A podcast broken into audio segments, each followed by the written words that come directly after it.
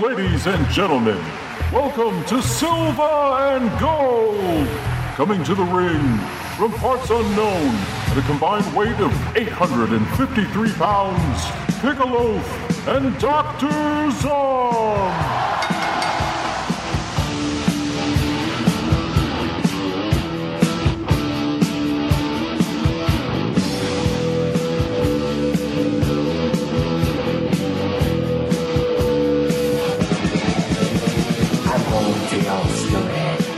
You don't wanna be at. This ain't no home sweet home, it's home sweet misery. We knew when we got here, they try to put us away. But when they see us walk down the street, they ran the other way. Let's free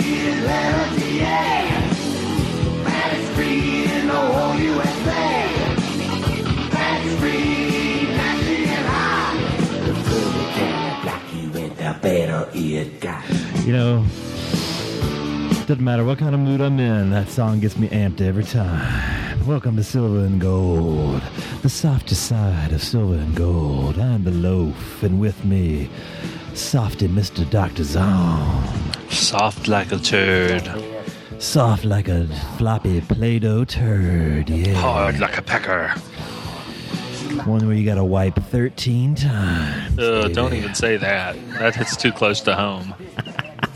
Uh, this week we got some. Uh, I, I'm gonna change it. It was bald jerks. You know, these guys are really more bald creeps in these movies. Yeah, and what's his name wasn't even that bald. yeah, neither one of them really were. They were. They're, yeah, yeah, balding, balding creeps. We've Yeah, updated. they our- are now. We, yeah, we're, we're double. We're we're uh, or uh, God damn it, this is not starting off well. We're renaming the double balding creeps double feature. You heard it here first. Fortress. you heard it here first. Fortress, 1992. Scanners, 1981. I got my mask on. I got my incense lit. I'm twisting the mustache, baby. We're gonna talk some shit. How are you, sir? I'm great. It was the day off uh, that um, I woke up out of a dead sleep, uh, and I felt like there was a small train running through my intestine. so it was a good day to watch movies. Uh, uh, in, in between the cramping. Yeah, I um, I had some, I had some uh, definite uh, heat in the lower regions of the uh, intestinal tract today, and um, decided in, instead of uh, dealing with that, I would just eat six pounds of nachos. wow, that was a mistake. So, um, yeah, it's been a pretty uh, shit weekend. It's uh, you go through the fucking Taco Bell drive-through with your goddamn intelligent, sensational destroyer mask on, and they say, "Can I help you?" And you're like, "I want six pounds of nachos." It wasn't even. It was. It was Moe's nachos. This had sour Oh. cream, jalapenos, fucking sa- uh, two kinds of salsa, queso dip. Oh my god, this fucking thing. They should merge with a Chinese restaurant, and they could be homos. Speaking of merging with Chinese, stay tuned. Oh, I thought you were for gonna say next how- week's uh, Speaking of merging with homos, Yeah. Speaking of merging with homos, after I ate that six pounds of nachos, suck some cock. They had the, the nachos had bukkake all over. so Why yesterday, do women love for guys to come in their mouth and all over their face so much? I, every woman seems to like that. It's really I always wanted to ask you that. So the uh, a, a near vital system at work went um, had a planned outage yesterday. So it is a holiday weekend, and it, right in the middle of the day, they decide it's a good idea to take down the system that keeps track of our inventory and allows us to ring out certain credit card transactions. Yay! So uh, the, half my day at work, or more than half, was uh, um, actually doing the old-fashioned shook shook credit card machine. Oh, the shuck. Oh yeah. my god, it was fucking a nightmare. So I was not. Uh, nobody was happy yesterday. There was some. You, the only time you saw anybody smile yesterday was when like, oh, I get to leave. See ya. Shuck shuck. Um. So yeah. So um. How was your week? Did you do anything special? Did you watch it? Would you watch any movies? Oh, okay. Well, let's uh, let's do this movie watching thing. Well, you know, I think I thought I watched more than I did, uh, which I expressed to you several times uh, before the show started as I was making my list. But I think one of the reasons uh, that that was the case is I watched a bunch of episodes of Avengers Earth's Mightiest Heroes on Nice. Netflix Instant. Uh, it's pretty good. I mean, you know, it's not like um, oh uh, Frank Miller's you know Return of the Dark Knight or whatever. Uh, it's pretty straight up Marvel. Um, uh, um, uh, I mean, pretty pretty good adaptation of their stuff to uh, a comic format because one thing is they show they have a lot of um, uh, villains and a lot of characters. They they do fuck around with the the Nick Fury thing since uh, Marvel decided that Nick Fury had to be Samuel L. Jackson. Uh, so now it's funny in the movies um, because um, Samuel L. Jackson as Nick Fury uh, did not that he wasn't the leader of the Howling Commandos like Sergeant Fury and the Howling Commandos. Mhm. Uh, they had Dum Dum Dugan as the head of the Howling Commandos in the in the Captain America movie, and um, so to even fuck it up even more, they and in the comics they actually supposedly killed off for for use of a better term, I'm going to say white Nick Fury and black Nick Fury. They actually killed off the classic white Nick Fury, and then introduce this character who is African American that is his son, and now he is Nick Fury, even though his name is something else. Uh, and some people they they said that they were going to do the thing where you're Nick Fury now, just like James Bond. If one of the if James Bond got killed, somebody else would be James Bond. Or in um, Death Race, if Frankenstein got killed, then they just put somebody else in, under the mask as Frankenstein.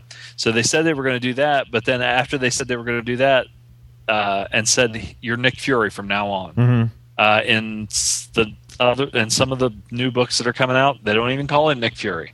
But so in this one, they have an African American guy who was leading the Howling Commandos in World War II, named Jack Fury, Okay. and they have the African American Nick Fury. But the whole thing was in Ultimates, he looked like Samuel Jackson. He doesn't look like Samuel. Jackson. Didn't even have a bald head. I mean, so anyway, it's fucked up. But you get you get like the the uh, uh, Wasp and Ant Man slash Giant Man, all a bunch of villains, uh, which are really cool. So it's kind of fun to watch. Uh, you know, I, I, there's 52 episodes, and so uh, I got a ways to go. But and and, they, Nice. and they have.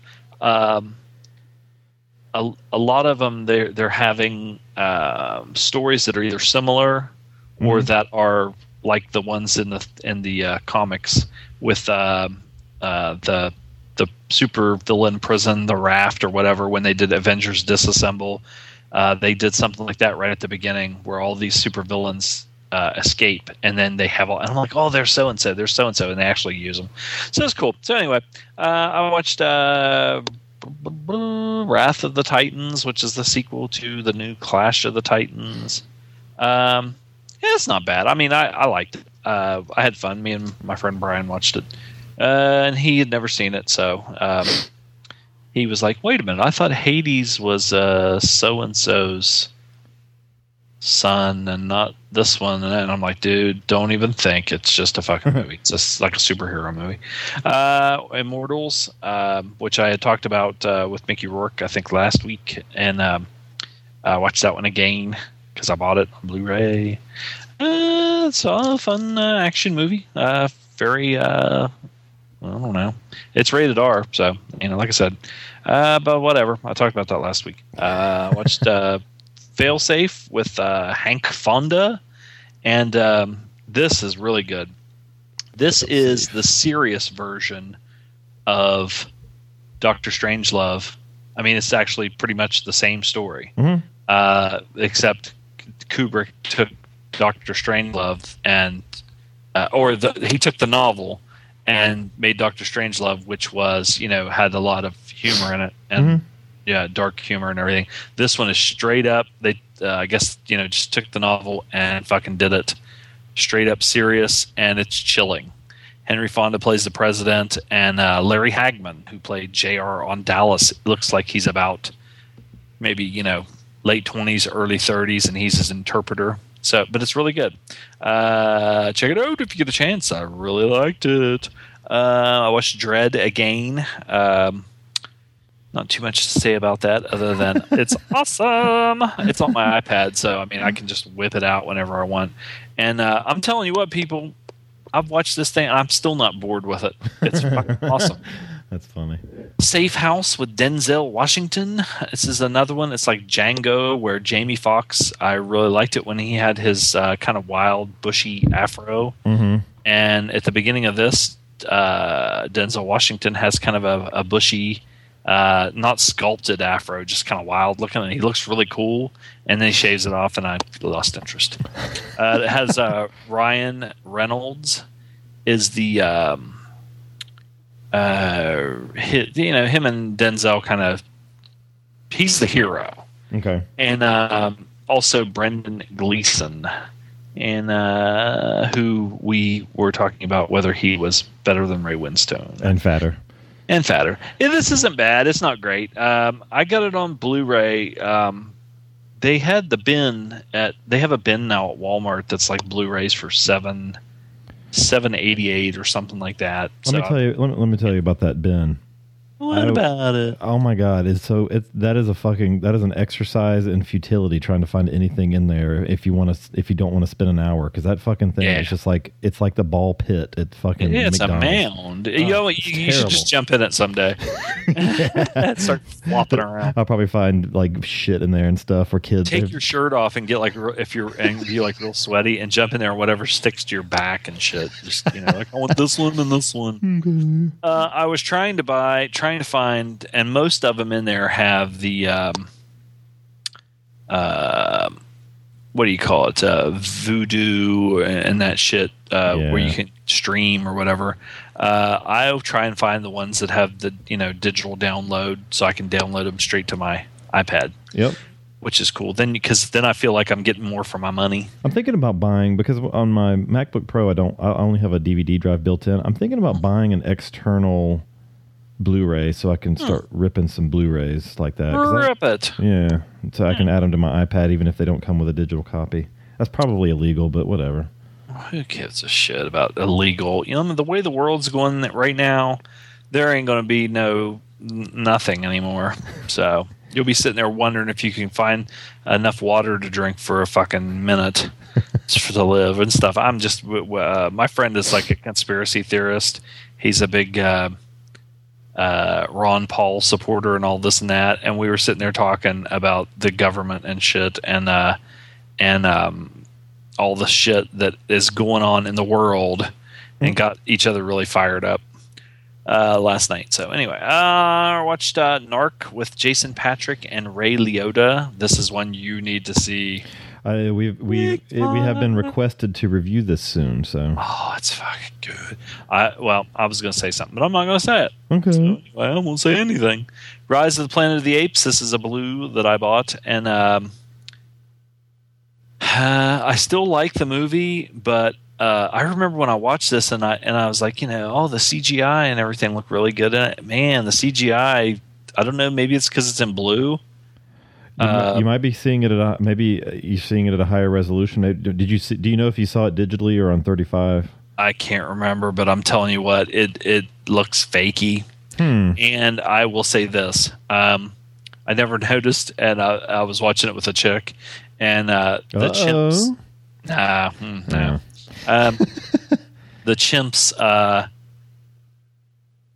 you know, you see fucking chimps, uh, like wild chimps, even the ones in captivity and everything.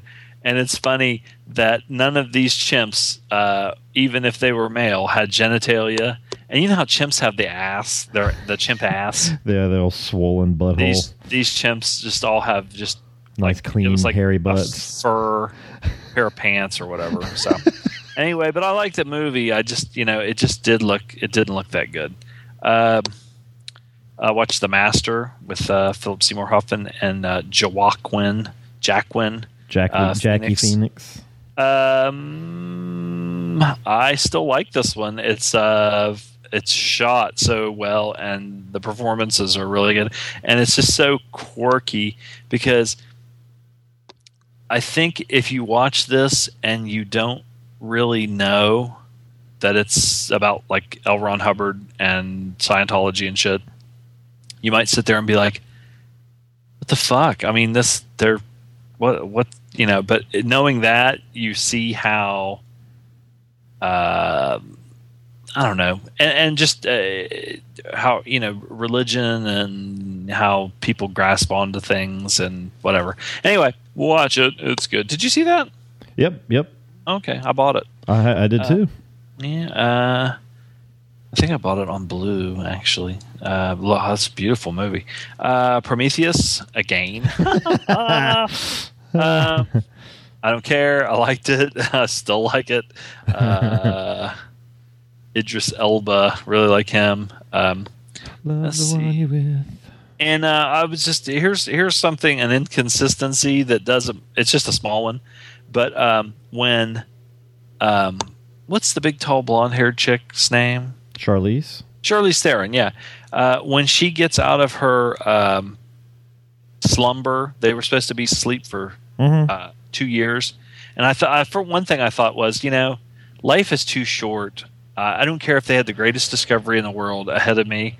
Life is too short to say, okay, I'm gonna. Uh, you can put me in this thing for two years, and I'll be asleep. I mean, now, well, I guess if if you were asleep and it didn't count against you as far as aging, Did you might I not be in bed. Did I talk about the Doctor Who serial Ark in Space last week? A little bit. Because they well they they t- they they do the same thing in here, and in this one, the these people the with this when they're in this frozen state, they don't age mm. because he's found this. He's they find this ship, and these people basically their alarm clock is what he calls it has been broken, and mm-hmm. they've been there thousands of more years than they were expecting, but they're all still the same age. Well, the only thing, you know, it's like uh, the movie 2010. Uh, Heywood Floyd is going to Jupiter, and he's talking to his son on, on like the on a you know the computer screen, and uh, he's like, you know, are you uh, are you going to die and all this and that? And he said, no, you know, he goes, I'll I'll be asleep the whole time and. But if you were if you didn't have kids or you didn't have family, but I mean, you know, there's shit that happens in two years, and you might Yeah. they might put you to sleep or you know you might be in a you know a stasis where you, you're not aging or anything but all this shit's going on. It would be a weird thing. And i mean if they ever did have something like that. But anyway uh, she gets out of her um, little cocoon thing and she starts first uh, is when uh, david Fassbender walks in and he's um, um, sees her she's doing push-ups. Well, now if you were in that thing for two years, you'd probably hardly be able to even fucking walk. But um, when she gets out, like her hair is just completely soaked with that goop. Yeah. But then when everybody else gets out, none of them are like that. Oh man, you just the movie's ruined. So it I really can't, was. I can't ever watch this thing again. That, that crossed the line for me. uh, I still like it.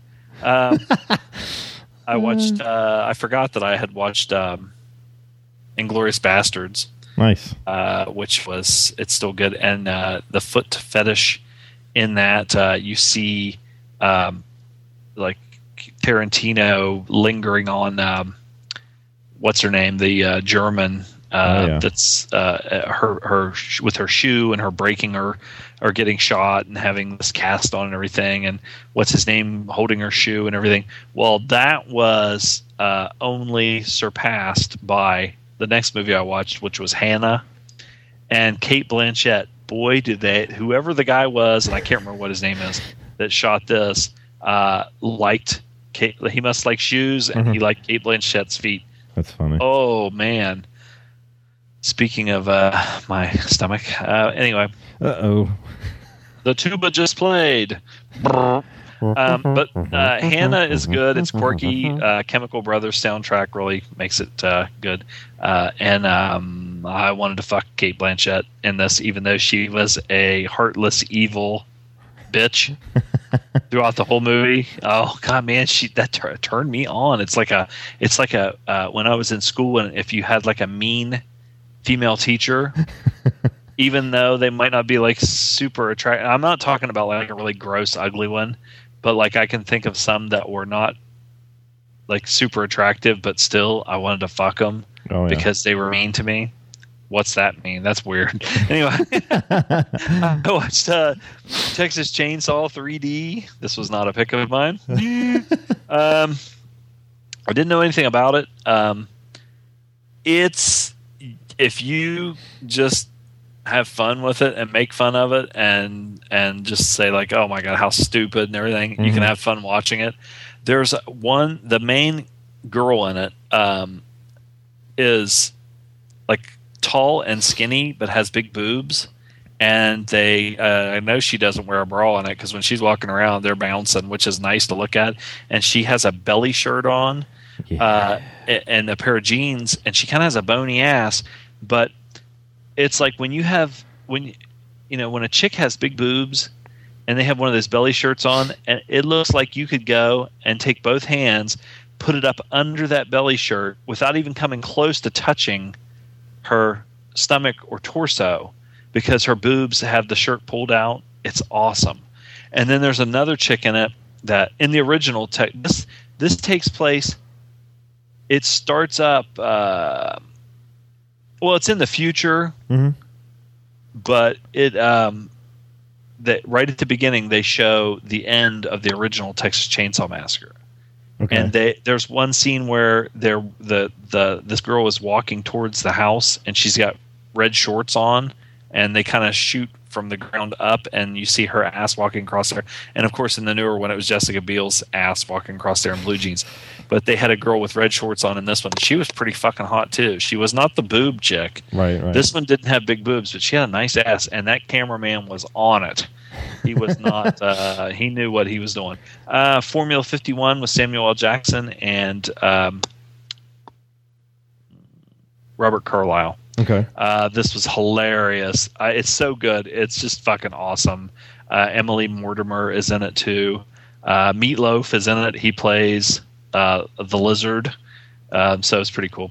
He has like eczema all over his face, so he's he's, he's a jerk. but it's just so fucking awesome. I love this movie. It is on Crackle, and Crackle. Maybe if you watch it on your iPad or on your computer, isn't that bad. But it has commercial interruptions, Yeah. and you'll just be sitting there watching. It doesn't seem like it goes to the movie plays for very long, and it's just like, you know, it goes to a commercial, and yeah, it and just it, it's random. Like I think it. I. I, I mean, I don't. I don't know that it's. It's. I don't know. They might have a certain amount of time.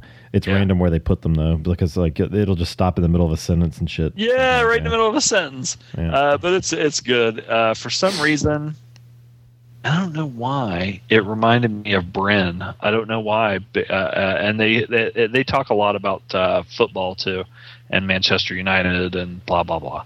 Um, let's see. I watched The Exorcist uh, director's cut. Um, this was the scariest movie I had ever seen, and I will still stand by that because if I look back at how it affected me when I watched it when I was a kid and I Mhm. watched it on TV, um, but now that my religion has went kaput, I don't find it that scary, and um, I laugh at a lot of the stuff and make fun of it. Um, but I still like the performances of um, Ellen Burstyn, who I just think is awesome. I she's awesome, uh, and like I want to, I would when she was young. If I was that age, I would have wanted to fuck her. And uh, well, I'm my age now, and she's still young in the movie. So I mean, There you go. Alice doesn't live here anymore. Oh. And uh, Jason Miller, who is the father of the uh, Jason Patric in the movie Narc that I watched, uh, whose grandpa is Jackie Gleason. Um, Jason Miller and Lee J. Cobb's scene in this, and Ellen Burstyn and Lee J. Cobb's scenes are awesome. They stand up against uh, a lot of the really great acting that you see. Uh, and I watched Malcolm X, uh, which I bought uh, on just DVD, not Blu-ray. It's a fucking good movie. Um, I know some pe- some people, some of my friends, they'll sit there and watch it, and they they're like, they think that they're being indoctrinated into Islam or something like that. When do you watch it, I'm like, no. I said, you know, watch the fucking movie. I mean, he finds out some. This is just part of his life. This is a biography, and he finds out things toward the end you know about certain things and everything it's just you know but i hate people that are that closed-minded well i'm a christian so this is you know or i'm white and you know all these black guys just on there oh yeah they they were slaves and uh, poor them and everything. I'm like shut the fuck You up know, and there's watch a it. there's a um there was a box set a dvd box set at target i saw this week. Um it's like four spike lee movies for like eight bucks. Wow. It had it has do the right thing it has jungle fever and two more. I i really almost picked it up but i just i i, don't, I was late. I was just on lunch and just fucking around so i didn't for whatever reason but i might go back and get that I'll tell you what. I mean, you know, some people uh, are like, "Oh, Spike Lee, whatever." I, I uh, all of his movies that I've watched, I've liked. So Yeah, you know, makes good movies. So some of the stuff, you know, uh, well, I guess a lot of people have this where they'll have their, like he does the dolly thing, Mhm. where somebody's standing on the dolly, zooms it on their face, and it, it it's just like you know, uh, like they're having an out of this world experience. yeah, uh, yeah. Seymour Hoffman found out that his in uh was it 20 28 hours oh the oh the yeah the um at the bar with his uh yeah, yeah yeah, yeah. I, I forgot the name I, I really like that one too Yeah, i mean I, like i said i'm shit i don't have a problem you know shit yeah, whatever anyway that's it Uh, Cut! I, don't, I, I didn't watch shit this week. I did watch uh, a lot more Doctor Who. Um, I don't remember if I mentioned it last week. I, I, I finished season one or season twelve. Season it's the first season that Tom Baker was the Doctor. Um, and I already mentioned the Ark in Space, which I believe was probably an inspiration for Alien because it was about guys that were asleep on a on a ship and they wake up to find that a an alien is inhabiting their bodies and you you know. Charles nelson Reilly. Yep yep. He's like, um, wait. Wow. Wacky oh wacky wild stuff and uh, so I watched the Sontaran experiment, which was pretty cool. It was kind of a tie-in to that first one. He gets uh, beamed down to what is then Earth, which there's no humans left living on it, and uh, the Sontarans are there, like, and they're kind of doing these the tests. And Sontarans are a, a race I think that have they're one of those races on Doctor Who that have been around a lot. They have stories every once in a while. So um, I watched the Genesis of the Daleks. Um, storyline that that was a pretty good one because uh, it shows the um, uh, I forgot his name. Basically, the it, it's like a it's like a origin story for the Daleks. They travel back in time um, to try to stop the creation of the Daleks, and uh, that shows the original. And I can't remember who what he's called, but the There's a good documentary, and I can't remember what it's called about that the about the uh, Daleks. Have you ever seen that? I, I haven't. I need to. See, I, I want to. I, I'd like to see that kind of stuff. And It's cool because I mean, I, I like I said, I just remember watching Doctor Who, you know, sporadically on PBS because we didn't have, you know, you only had like three channels, but uh, it really is it, that the documentary. It was on Netflix Instant there for quite a while, so it might still be on there. This this one was funny. Uh, this storyline was funny because it really seemed like the people that were that were making the Daleks were they they, they were definitely patterned after Nazis. Uh, they all they they wore these gray uniforms and did the whole they they would almost do the Heil Hitler sign, but they just hold it up slightly in front of them and Did they have one named Dante? yeah. Um, and then uh, and then I watched Revenge of the Cybermen. Um, that one was okay. It kind of finished out the season. Uh, Cybermen, another another enemy of the Doctor that pop up on occasion, and they're back on a different space station this time, and uh, but it's a thousand years earlier. And uh, the Cybermen are trying to take over. You know, and I really, I, I was saying this on the boards. I, I like what they did to the Cybermen more recently because they're less the Cybermen seem more just evil and out to like win stuff back the, at this time, as opposed to what they started. What they've done with the in the new series is have them be. They just want to basically assimilate everybody and turn all the humans into robots. So they, they're a little less That's no. That's kind of being a jerk. yeah. Well, they're, they're a little- they're a little less mindful of being like of like taking over shit and more like, oh, you got to you have emotions. Let's just uh, move your brain into this nice robotic body, and so you'll forget about all that shit. So They did. Uh, they must. Marvel, of course, they're devoid of any, um, you know, creativity. Just, uh, I'm trying to think what book it was in. It wasn't that long ago where uh, they, the, the, these um, robots, um, and or androids and robots and stuff, all of them in the world, they started trying to turn all the humans into robots. Yeah, and putting that's really what the Cybermen have turned into. Yeah, they stole that. Those fuckers. They're as bad as Eric Bischoff. They had like one idea. One idea, they just keep rolling with it. Yeah. Um, the only movie I watched was a movie called Kick or Die, and this movie was just a big fucking turd. I I, I had not watched the movie all week, and I was going to sit down and I was going to watch um, uh, Something good, and you yes, got, I I can't go- remember what it was now. Serpico, Serpico, yeah. and my copy's fucked up, so I couldn't watch it. And I was like, and then I was flipping through, and I was like, oh, I have Kick or Die. Let's just turn. Oh my god, I I was excited about this movie because it seemed so lame, but. It was ended up me- almost being like a lifetime movie with karate. It was really stupid. Nice. You know Um, that actually sounds pretty good. A lifetime movie with karate. I could see like Tiffani Amber Thiessen. Well, the chicks didn't do karate though. She's pregnant, and her husband it becomes like an alcoholic and karate kicks her in the stomach and shit. You know, I, I swear to God, Justin Oberholzer, the cinemasochist, when you said that, this remi- it reminded me of this. I was listening to his show, the uh, Justin Oberholzer's Film Rave, Film rave. and he said, I can't not remember what movie it was, but he he you know watches shitty movies, and uh, he started watching this shitty movie, and he and it was good, and he was disappointed because he thought it was going to be like really shitty, and I just thought to myself, man, that's kind of fucked up. You're completely You're inverted. complaining, and you're and and and uh, not complaining, but I mean, he was like, I was really disappointed because this actually turned out to be good.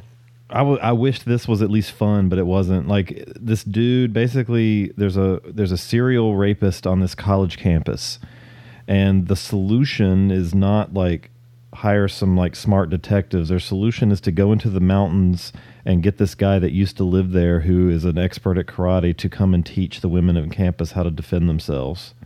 And he his his tie into the whole thing is that his wife was raped or raped and murdered. So he keeps having like flashbacks and it becomes personal and Well, can you imagine if you like met a girl and say you were you met some girl and and she was into you, but you were totally not into her. She wasn't like your type. She wasn't good looking. She was kind of obnoxious and just kind of like a and and and she, but she wanted to fuck you. So you was like, okay, hey, so so you's like, uh, so you fuck her. And you're expecting, oh God, this is going to be so horrible, and it was like the greatest sex you ever had in your life, and you're like, God, I'm disappointed. I, I really thought you know it would be horrible, and you know, I thought it was going to be to be able to brag to my friends about how terrible it was, but I actually enjoyed myself. oh, that's bullshit. or a guy, if it was a guy, you know, And I'll talk about it on my podcast, Sex Rave. sex Rave. But, uh, that'll be coming soon. Coming soon On this week's episode of Sex Rave, I fucked my hand again. to an ear hole near you. Yeah, and then the next week it'd be like, well. No change. I fucked my hand again. This time I used three fingers on my left hand.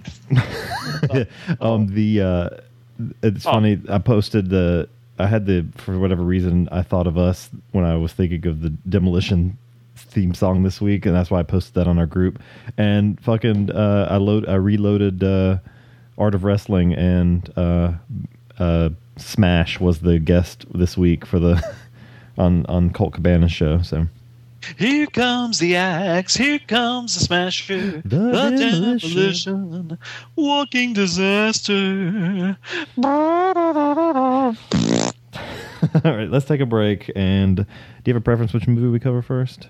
Which bald asshole do you want to cover first? Do we want Kurtwood or do we want Uh, Michael? let's do Fortress first. Fortress? We'll be right back with some Fortress talk. Some Christopher Lambert. oh, yeah. Well, yeah. We'll be I don't right know back. what you mean by that. I don't either. We'll be right back.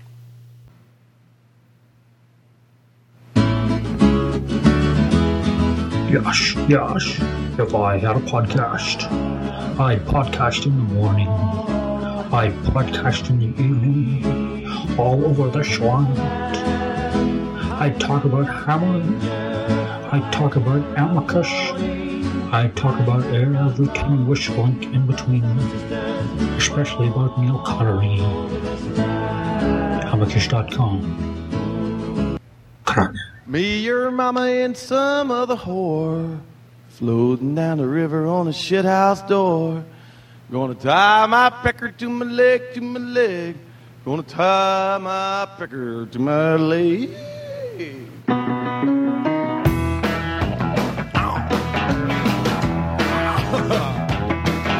It's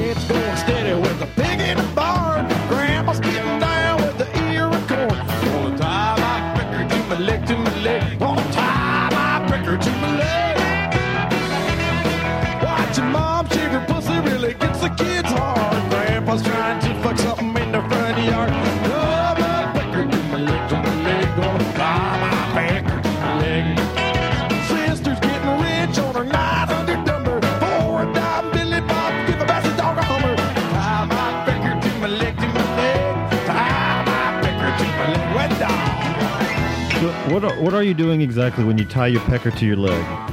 doesn't even make sense. and um, I remember Tim Thomerson used to do a because he was a stand-up there for a while, and uh, he would do a thing.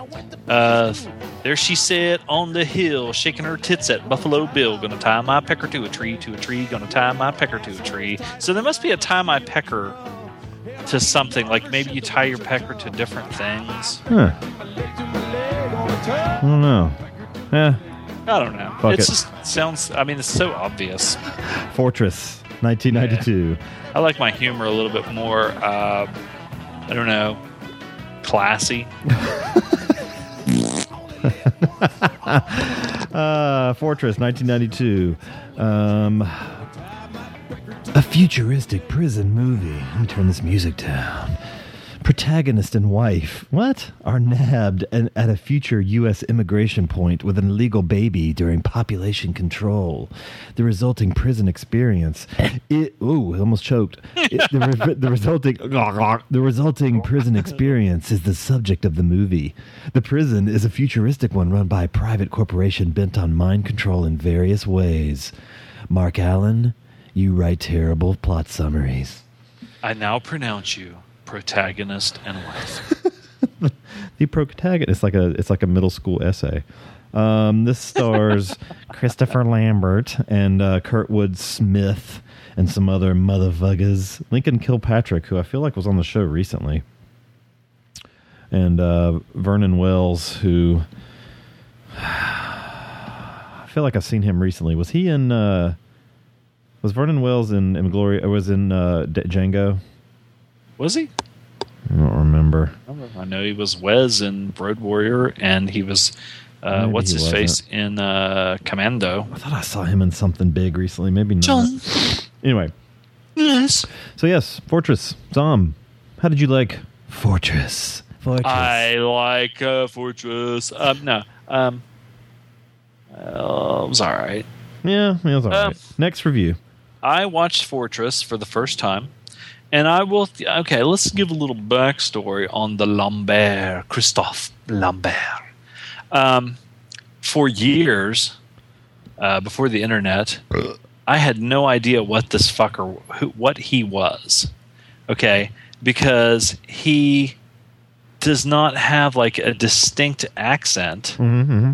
he has a nasally voice and he talks kind of a monotone or whatever you know and and but okay he was born in america of french parents and apparently then lived and grew up in switzerland so he's all he's like Yul Brynner, you know. They say, well, he's Russian, he's a gypsy, he's this, he's that.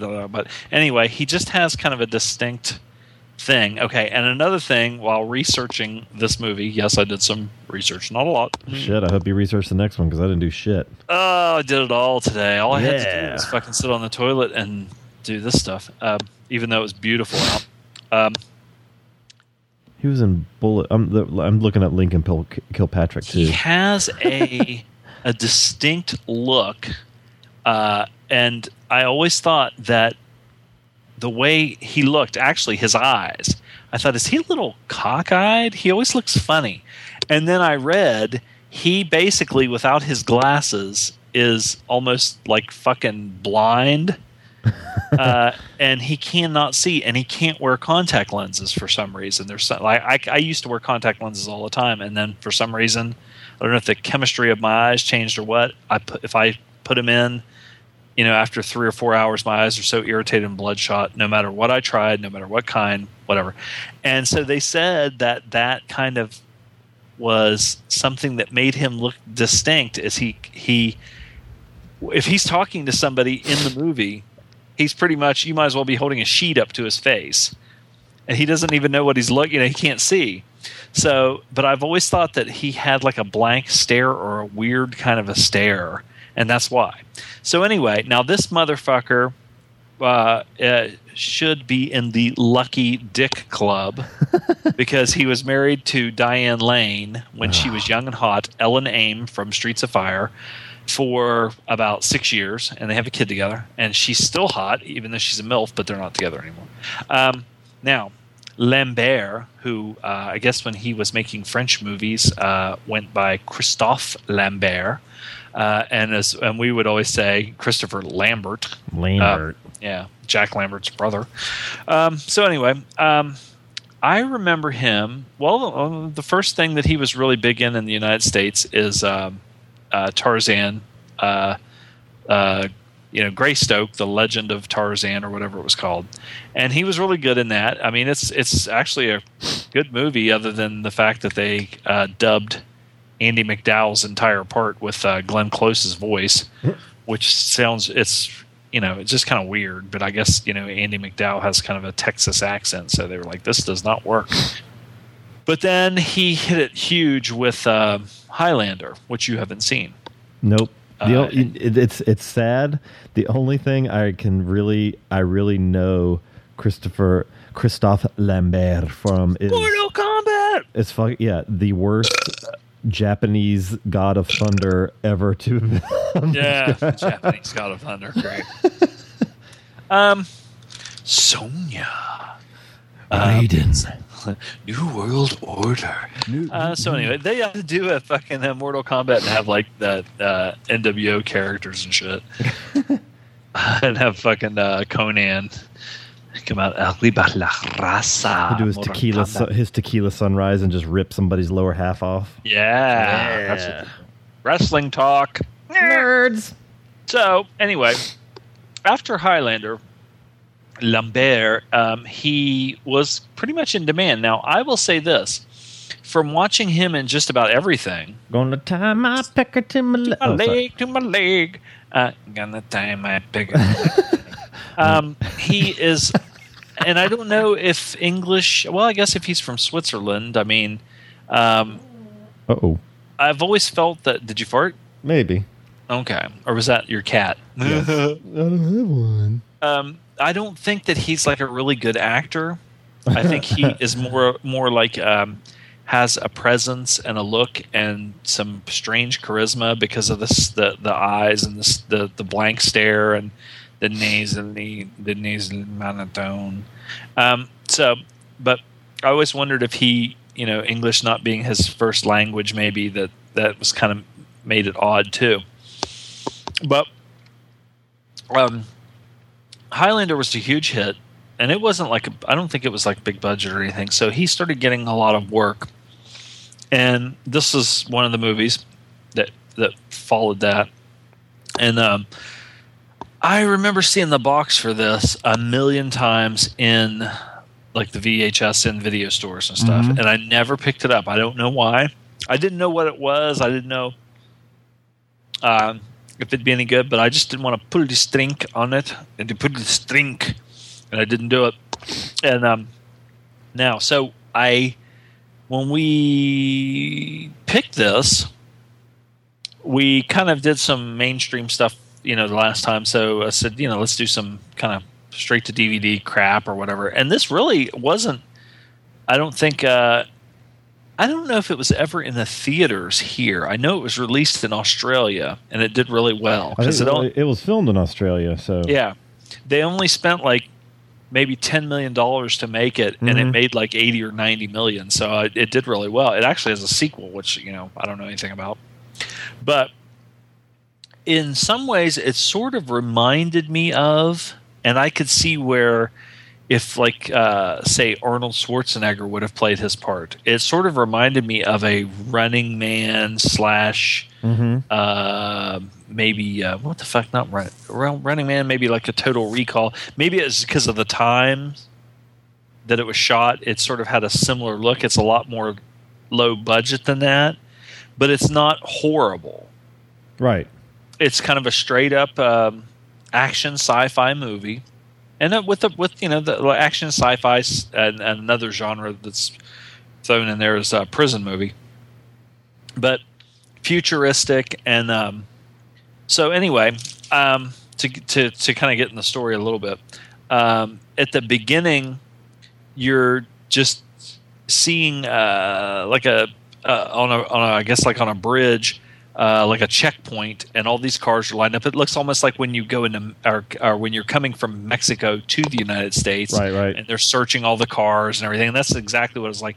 And you can kind of tell it's uh, like a totalitarian regime, and they make everybody get out of their car, or you know, in uh, East, uh, you know, like uh, East Germany or whatever, and um, go across the border. And this man and this woman, which is Lambert and uh, this chick uh, who plays at at the time, you know, you don't know, but it's uh, Loryn Locklin uh, plays his wife, Karen B. Brennick, and he is John Henry Brennick. Uh, you know, I was like, that was it'd be like uh, uh, Schwarzenegger, them giving him like a real American name or something, and then in the movie, the guy has some strange accent. They never explain why he talks like this. Uh, but anyway, um, they are trying to he has get across. sp- he has to speak through his very long and narrow nostrils. very long and narrow. Um, but they're trying to get across the border. You don't know why. You don't know if they're smuggling drugs or if they're dissidents or if they're uh, terrorists or what. And then eventually, um, the the jig is up and they get pinched, and that's street terminology. So you know you might want to look that up. Um, they they um, well he he gets sent to uh, prison and then it starts to unfold what's going on they really explain you know as they're driving to the prison you know about about the prison and it sounds like these prisons today because it's a uh, corporate owned privately owned corporate prison Yeah, and I, I was wondering when did when did uh, corporate prisons become like like the the evil thing? Well, like even in RoboCop, they did the whole they did the whole like uh, corporate law enforcement bit. So when did I wonder when that became like a thing to criticize? well i think it became like a like with blackwater uh, them almost building a corporate army of mercenaries Right. and um, because the, it starts to get to where like with these prisons today or like i said with blackwater or something like that where they try and privatize everything to make a so they can make money off of everything that there is and then but when you get to where say you would have a corporate uh, police department or corporate prisons or whatever, you have probably less oversight. Everything I've ever seen with contractors, and and that's even with the Iraq and Afghanistan war and everything, they end up. It's like say army. Uh, in the old days, like if you were watching a Lee Marvin or John Wayne movie or something like that, or when my dad was in the army. Oh, um, that was the cat. Uh, meow, meow, meow.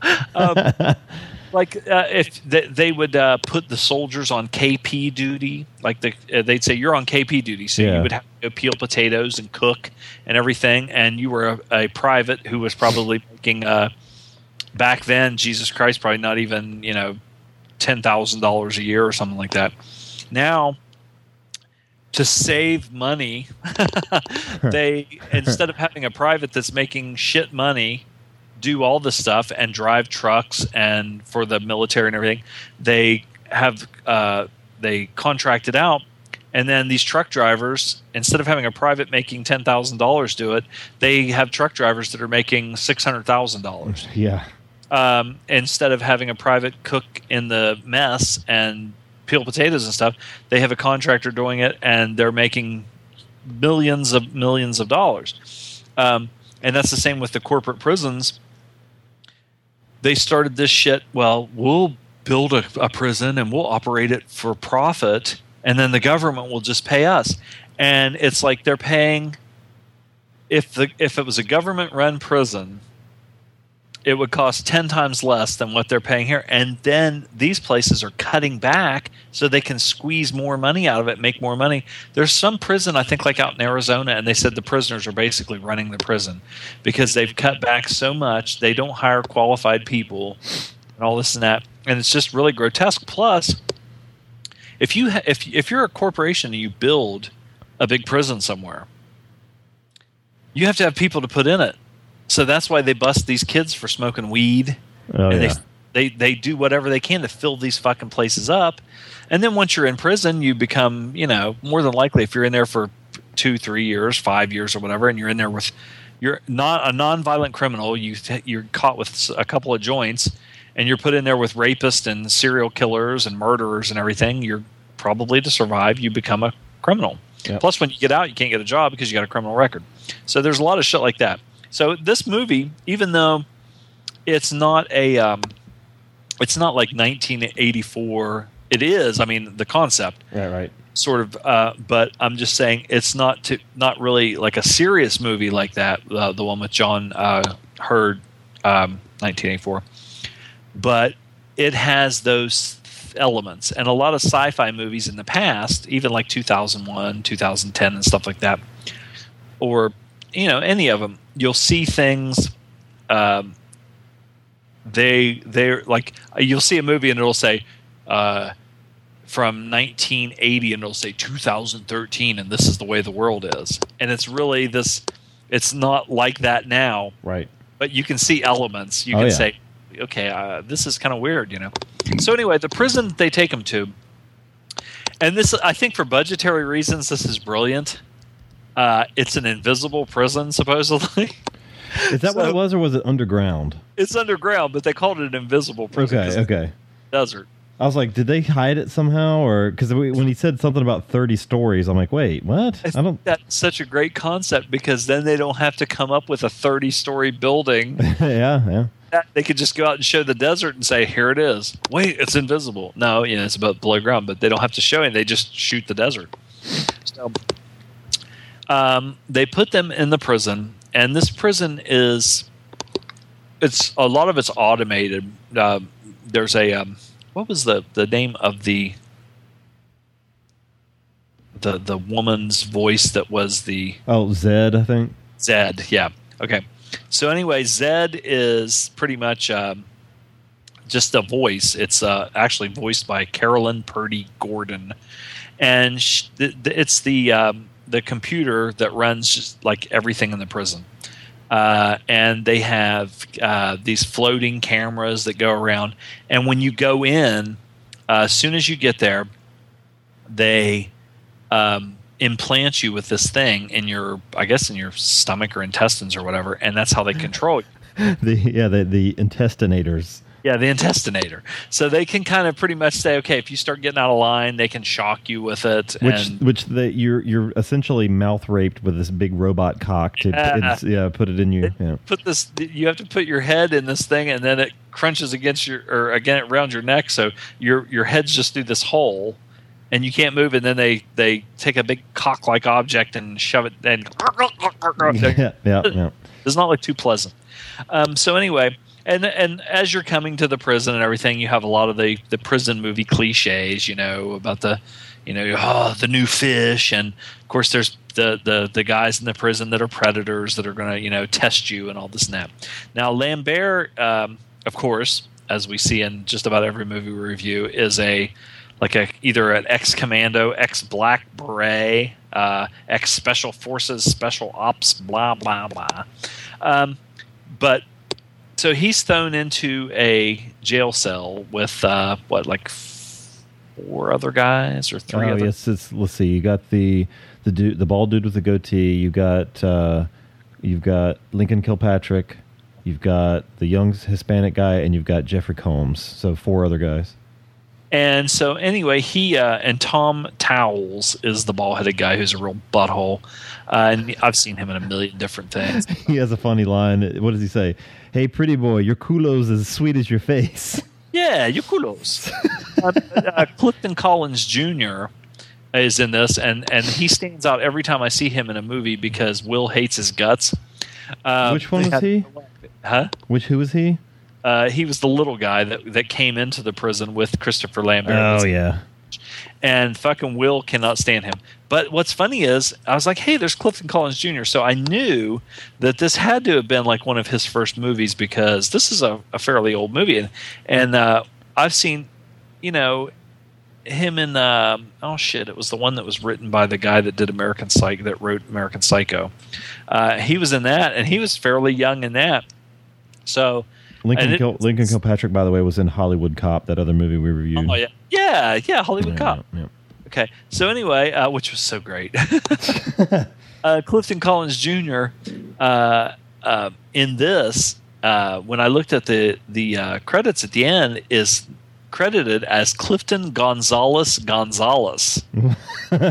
And I guess they said that at, at times when he started his career, he went by Clifton Gonzalez Gonzalez as a uh, tribute to his grandpa or something like that. But uh, he's just kind of like the um, the young the young guy that uh, is like the the sidekick of Christopher Lambert.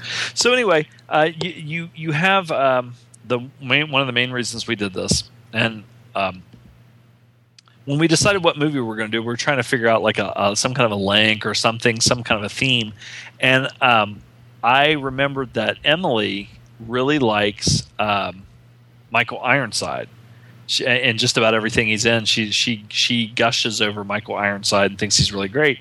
And for some reason, I have always thought that Michael Ironside and Kurtwood Smith.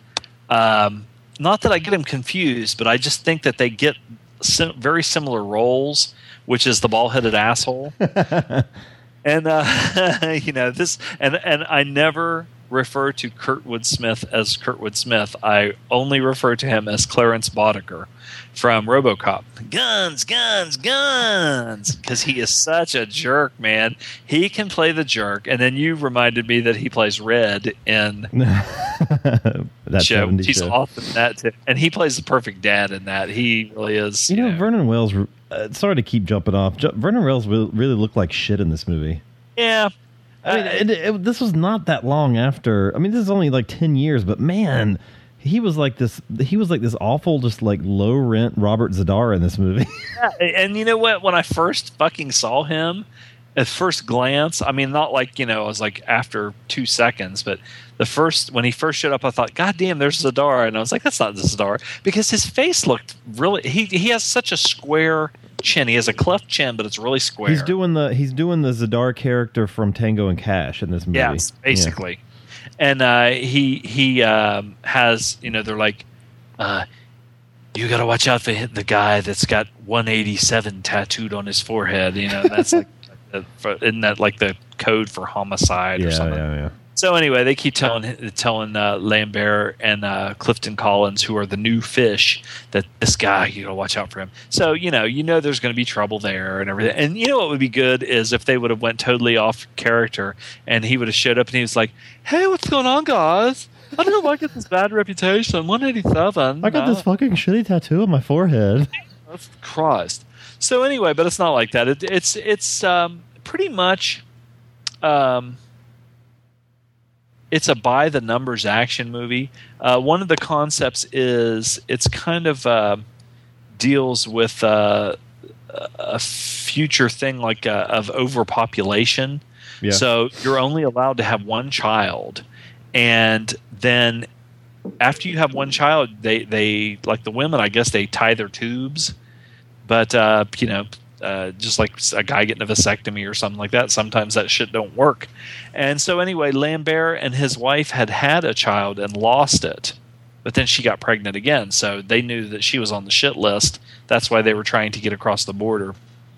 Um, and they got caught. And uh, so anyway, Kurtwood Smith is the warden, basically the character of of the warden, prison director Poe.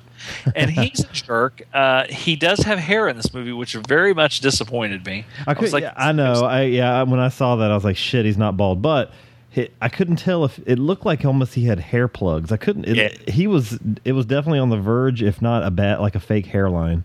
Well, there were times in this where I thought, especially toward the end, after Christopher Lambert had been in some brawls and he was all sweaty and everything, that I thought maybe he was wearing a wig. Because I thought he, first of all, he seems to have a very weird hairline. And when someone has their hair, they're like sweaty, and the ends of their hair are real sweaty, but the top is not sweaty at all, and it doesn't look like it's wet. It looks funny. Like it's not even sweating down Yeah, by their yeah. scalp. So you know he may be one of these guys that you know shit for years he might have worn because I think in Highlander his hair was kind of like that too. So you know he might just be a guy who wore a hairpiece all the time. Um, I was surprised at the amount of people that I recognized in this. Not because they're like big big name like Vernon Wells and Tom Towles, you know Jeffrey Combs, all these guys, Kurtwood Smith. It's kind of a um, it has a nice cast, but uh, but nobody that's like a big name. Yeah, Chick's pretty hot. I thought she was pretty hot, was and cute. they Loryn they- Locklin. the one thing that they could do was um, you weren't allowed to dream. You were forbidden to dream, or they would punish you. So Kurtwood Smith would sit up in this fucking room and watch people's dreams and like get horny. I think. Um, And, and then, the, then the computer was having none of that. It's like, you want to intestinate him?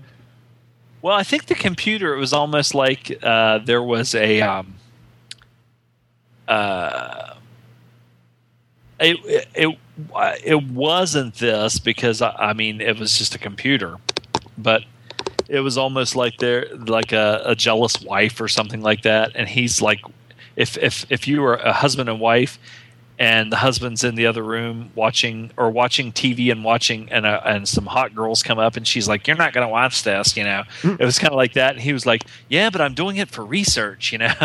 And because he was watching Lambert dream about fucking his wife and there now she's pregnant in the movie but um, there were in his dreams she wasn't pregnant. No.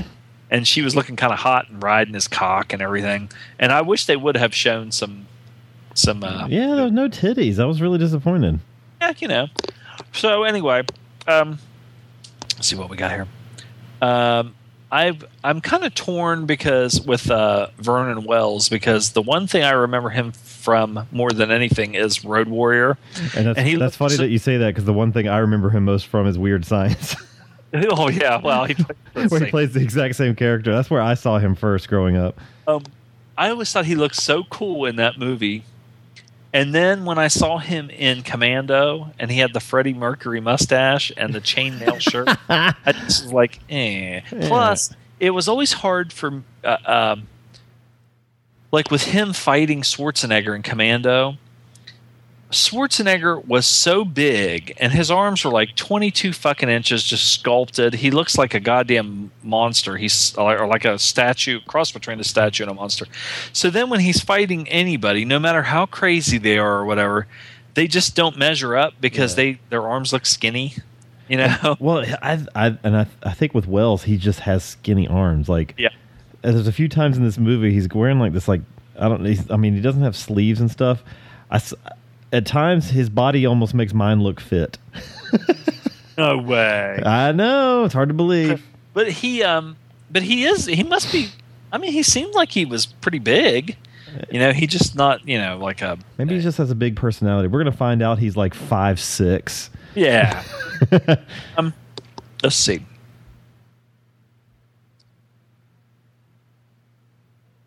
Uh, one of my notes is Lambert's voice, but we've covered that already.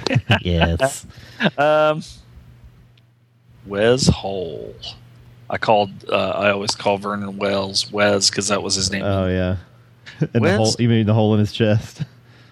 Oh, okay, that's what it meant. yeah, that that's one. That's another thing when we were talking about like uh when we are we were going to link it. I was going to say wet explosions. Um, they uh, you have an inevitable uh, fight between uh, the hero Lambert and Maddox, who is one eight seven, the the bad guy Vernon Wells, and I thought that was a pretty good fight. I mean, you know, like none of them, neither one of them knows karate, but they had like a or anything like that or MMA, but they they're they're fighting on this bridge thing. Beating the shit out of each other. I think it's funny because He's five eleven or five ten. well, yeah, I wonder how tall Chris Lambert is. You can look that up while I'm Keep going. Yeah.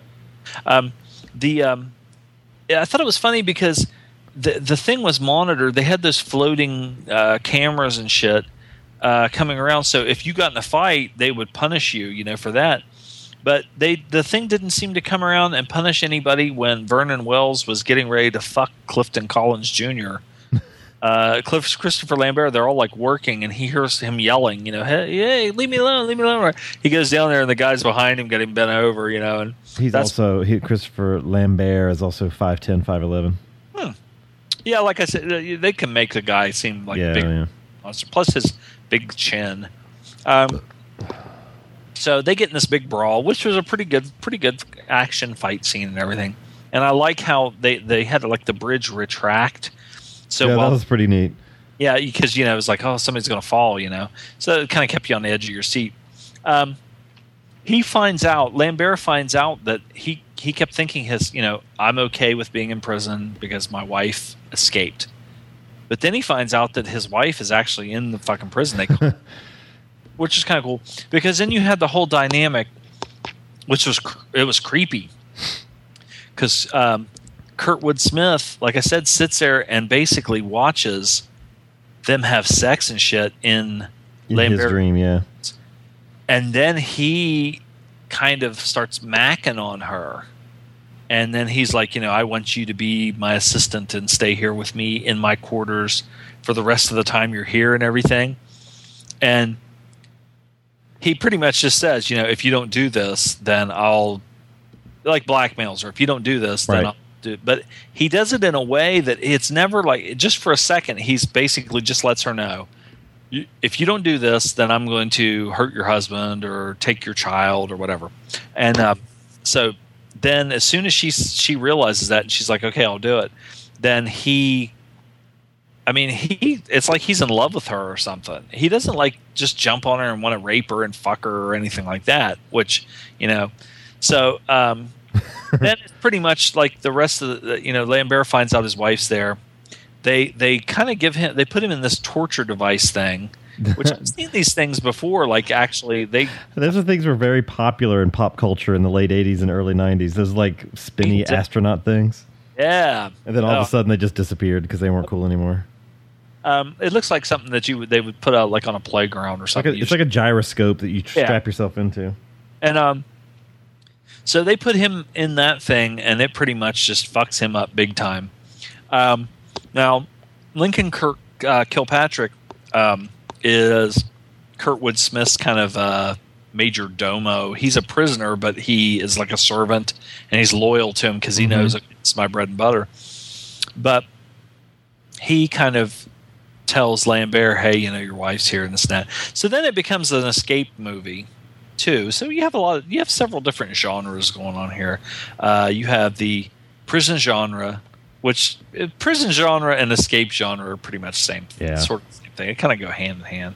Uh, not enough rape drama or uh, sex drama uh, or you know whatever.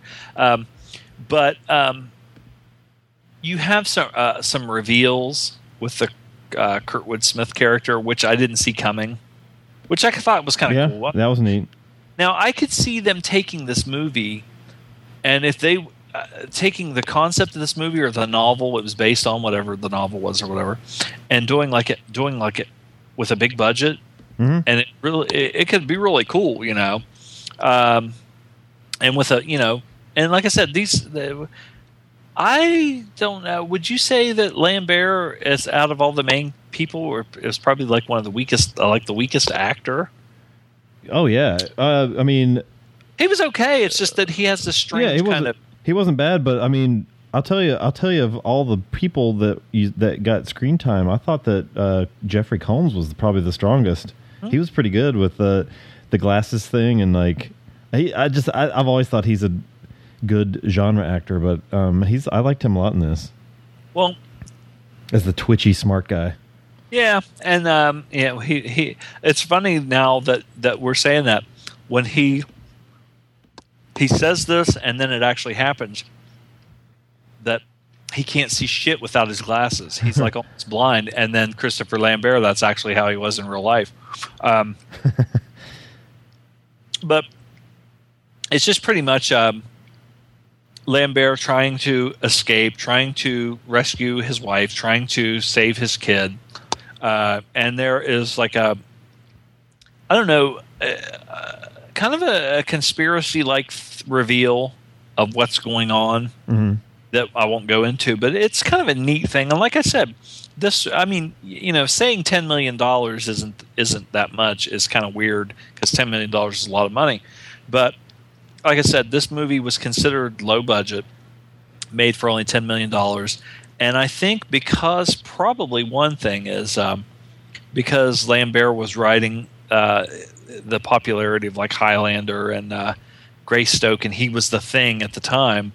Uh, a lot of people watched this, and it made a lot of money. But like I said, I, I, I like the story. It did it did um, the concept uh, reminded me a lot of um, like Total Recall and um, Running Man and shit like that of that time. Kind of a sci-fi futuristic kind of a feel, and and I could I literally was sitting there watching it thinking if this would have been big budget. They could have thrown Schwarzenegger when he was at his peak Yeah. in lead role, and it would have, you know, it's like last week when I said, you know, with uh, Jack Reacher with Tom Cruise, I could easily have seen them going the opposite way, doing a low budget straight to video, and Seagal, you know, playing that lead in that, you know, because. But anyway, I don't. There's a lot of it that I don't want to go into because Right. Right. it, it'll give shit away. Um, but so, I mean, you know, if you want to Um, I don't have a lot. I don't. have- I don't have a lot. A lot else to add. Um, I'm usually don't care too much for uh, for noticing uh, bad continuity, but I did notice this for whatever reason that when Lambert kicks the uh, uh, Wez in the mouth. And they, he turns around and spews this fucking black blood everywhere, and then he flips right back around, and his mouth is perfectly clean. oh, It's like- spitter. um, but, but yeah, this movie ended up being gorier than I thought it would be, and the they got these like these guards, I guess, with the machine gun arms at the end. I thought they're really fucking cool. Yeah, the Um, machine gun armor. If when I was a kid, I would have loved that. I would. Have Oh my God. Way, you know. That thing was awesome. The three three barrels that did different things and stuff. Um, at at its core, this movie is still very like late '80s, '90s. Uh, if if if you like that aesthetic, you'll like it. But it's still a lot, a lot to laugh at. Like the fact that this takes place so far in the future, yet all the TVs are still fucking like tube televisions. They still can't figure out that TVs might have been might be flat at this time. Um, and the uh and fucking Kurtwood Smith's like he wears a lot of those collarless shirts that were in for like a year. like you dress Yeah, like you you hate dress the like collarless oh my god, like fucking snow. You remember snow? I remember you Informer? saying Yeah. that. I can't remember what the fuck it was on. Uh, I think that was you that said you fucking uh, you you just hate the fucking the collar shirt. I just hate '90s fashion in general. I will say this though, I, I I wish that Kurtwood Smith would have been amped it up and been the real jerk, real asshole. He wasn't as big of a He just he was just more creepy in this than anything, Yeah. and he was fucking hairy. I had no idea. His fucking torso is like a werewolf, man. God, he was a fucking hairy beast because he's wearing that silk robe and shit. He was just ugh. Speaking of gross body hair, Yeah, man. sure she was. Uh, that's what I thought was funny when she walked in and caught him as like, oh, I bet she was really turned on. Nah. I really wish I just caught you jerking off. um, And they and if they did make it, if they remade this like now, uh, they I would amp up the creepiness. Like I would have her actually catching him, like beating off or something, you know, into his own mouth, The um, smearing the cum all over his face. the um, I did take the note. I bet Lambert was cast because of his fucking really gross, like half dead face that he can make. Yeah, Like- that's all the time. Oh god, it was. he has no emotion. It's like he's got this like weird thing. He like his tongue kind of half hangs out and these like dead eyes with his like slanted down eyebrows. Ugh, and he's a sweaty mess. He has like a a a, uh, a, a I don't know if I would say like a big prefrontal lobe. Uh, his brow, like he he's uh, I don't know, it, like a lobotomy patient all the time.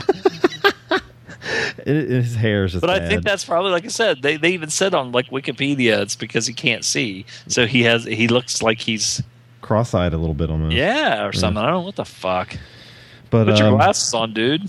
but yeah, this was a pretty. this is this is a nice solid movie. I was um, you know, it's It's not great, but I was no, surprised. No, it's it's a fun little sci-fi. Just and it's and it's it's it's gory at times. There's some gunfire and prison shit and fights and uh, it's it's a it's a cool little movie. So we can get to our rating here. Oh,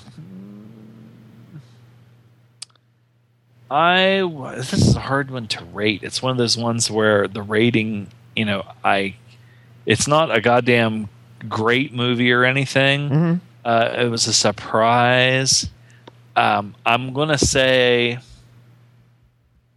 five point five, but it's a good five point five. But like I said, if you if you haven't seen this and you watch it, I mean, don't. I mean, I I I, feel like I don't I I don't want people to think that I'm one way or another. Like I think.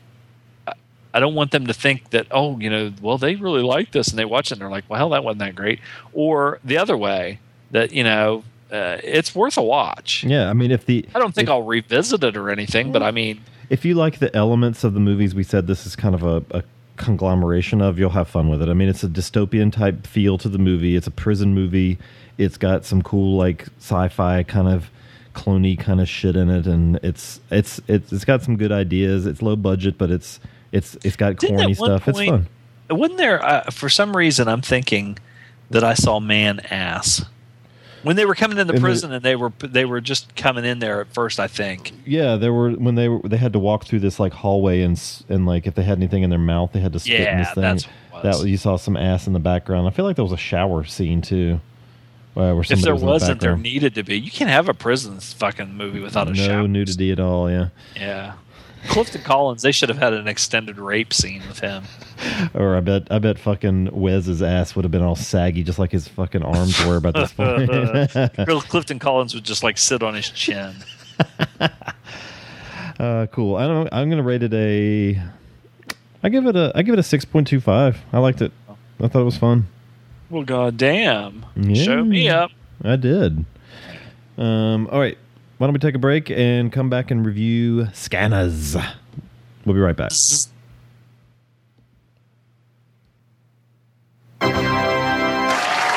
Okay, and welcome back to another episode of Guess That Riff. With me on the show tonight, my first contestant is Mr. Fred Nurk. Fred, are you ready to guess that riff? I sure am. Okay, here's riff number one. Ah, that's It's a Long Way to the Top by ACDC. Fantastic, Fred. Okay, here's riff number two. Hmm. That one is Eagle Rock by Daddy Cool. Fantastic, you're doing great, Fred. Now, this one's a tricky one. Guess riff number three. Hmm. That one is I Walk the Line by Johnny Cash. Fantastic, Fred. How did you know all those riffs? Well, I listened to Love That Album podcast. That's fantastic. Really? Uh, no, that's what you told me to say, Dad. Max, shh, I told you never to call me Dad during the promo. Go to lovethatalbum.blogspot.com or type in Love That Album, all one word, into iTunes. Listen to Love That Album. It might turn you into a rock geek. Or you might just con your son into making pitiful promos for your podcast.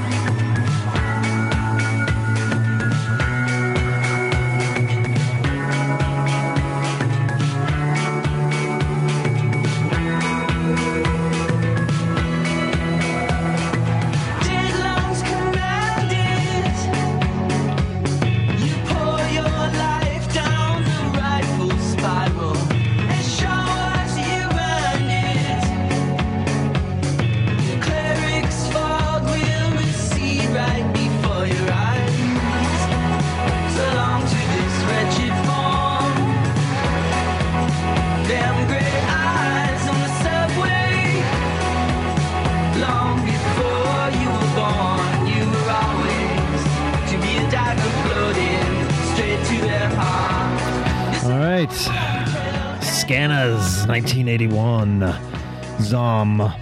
Synopsize. Okay, well, god damn it.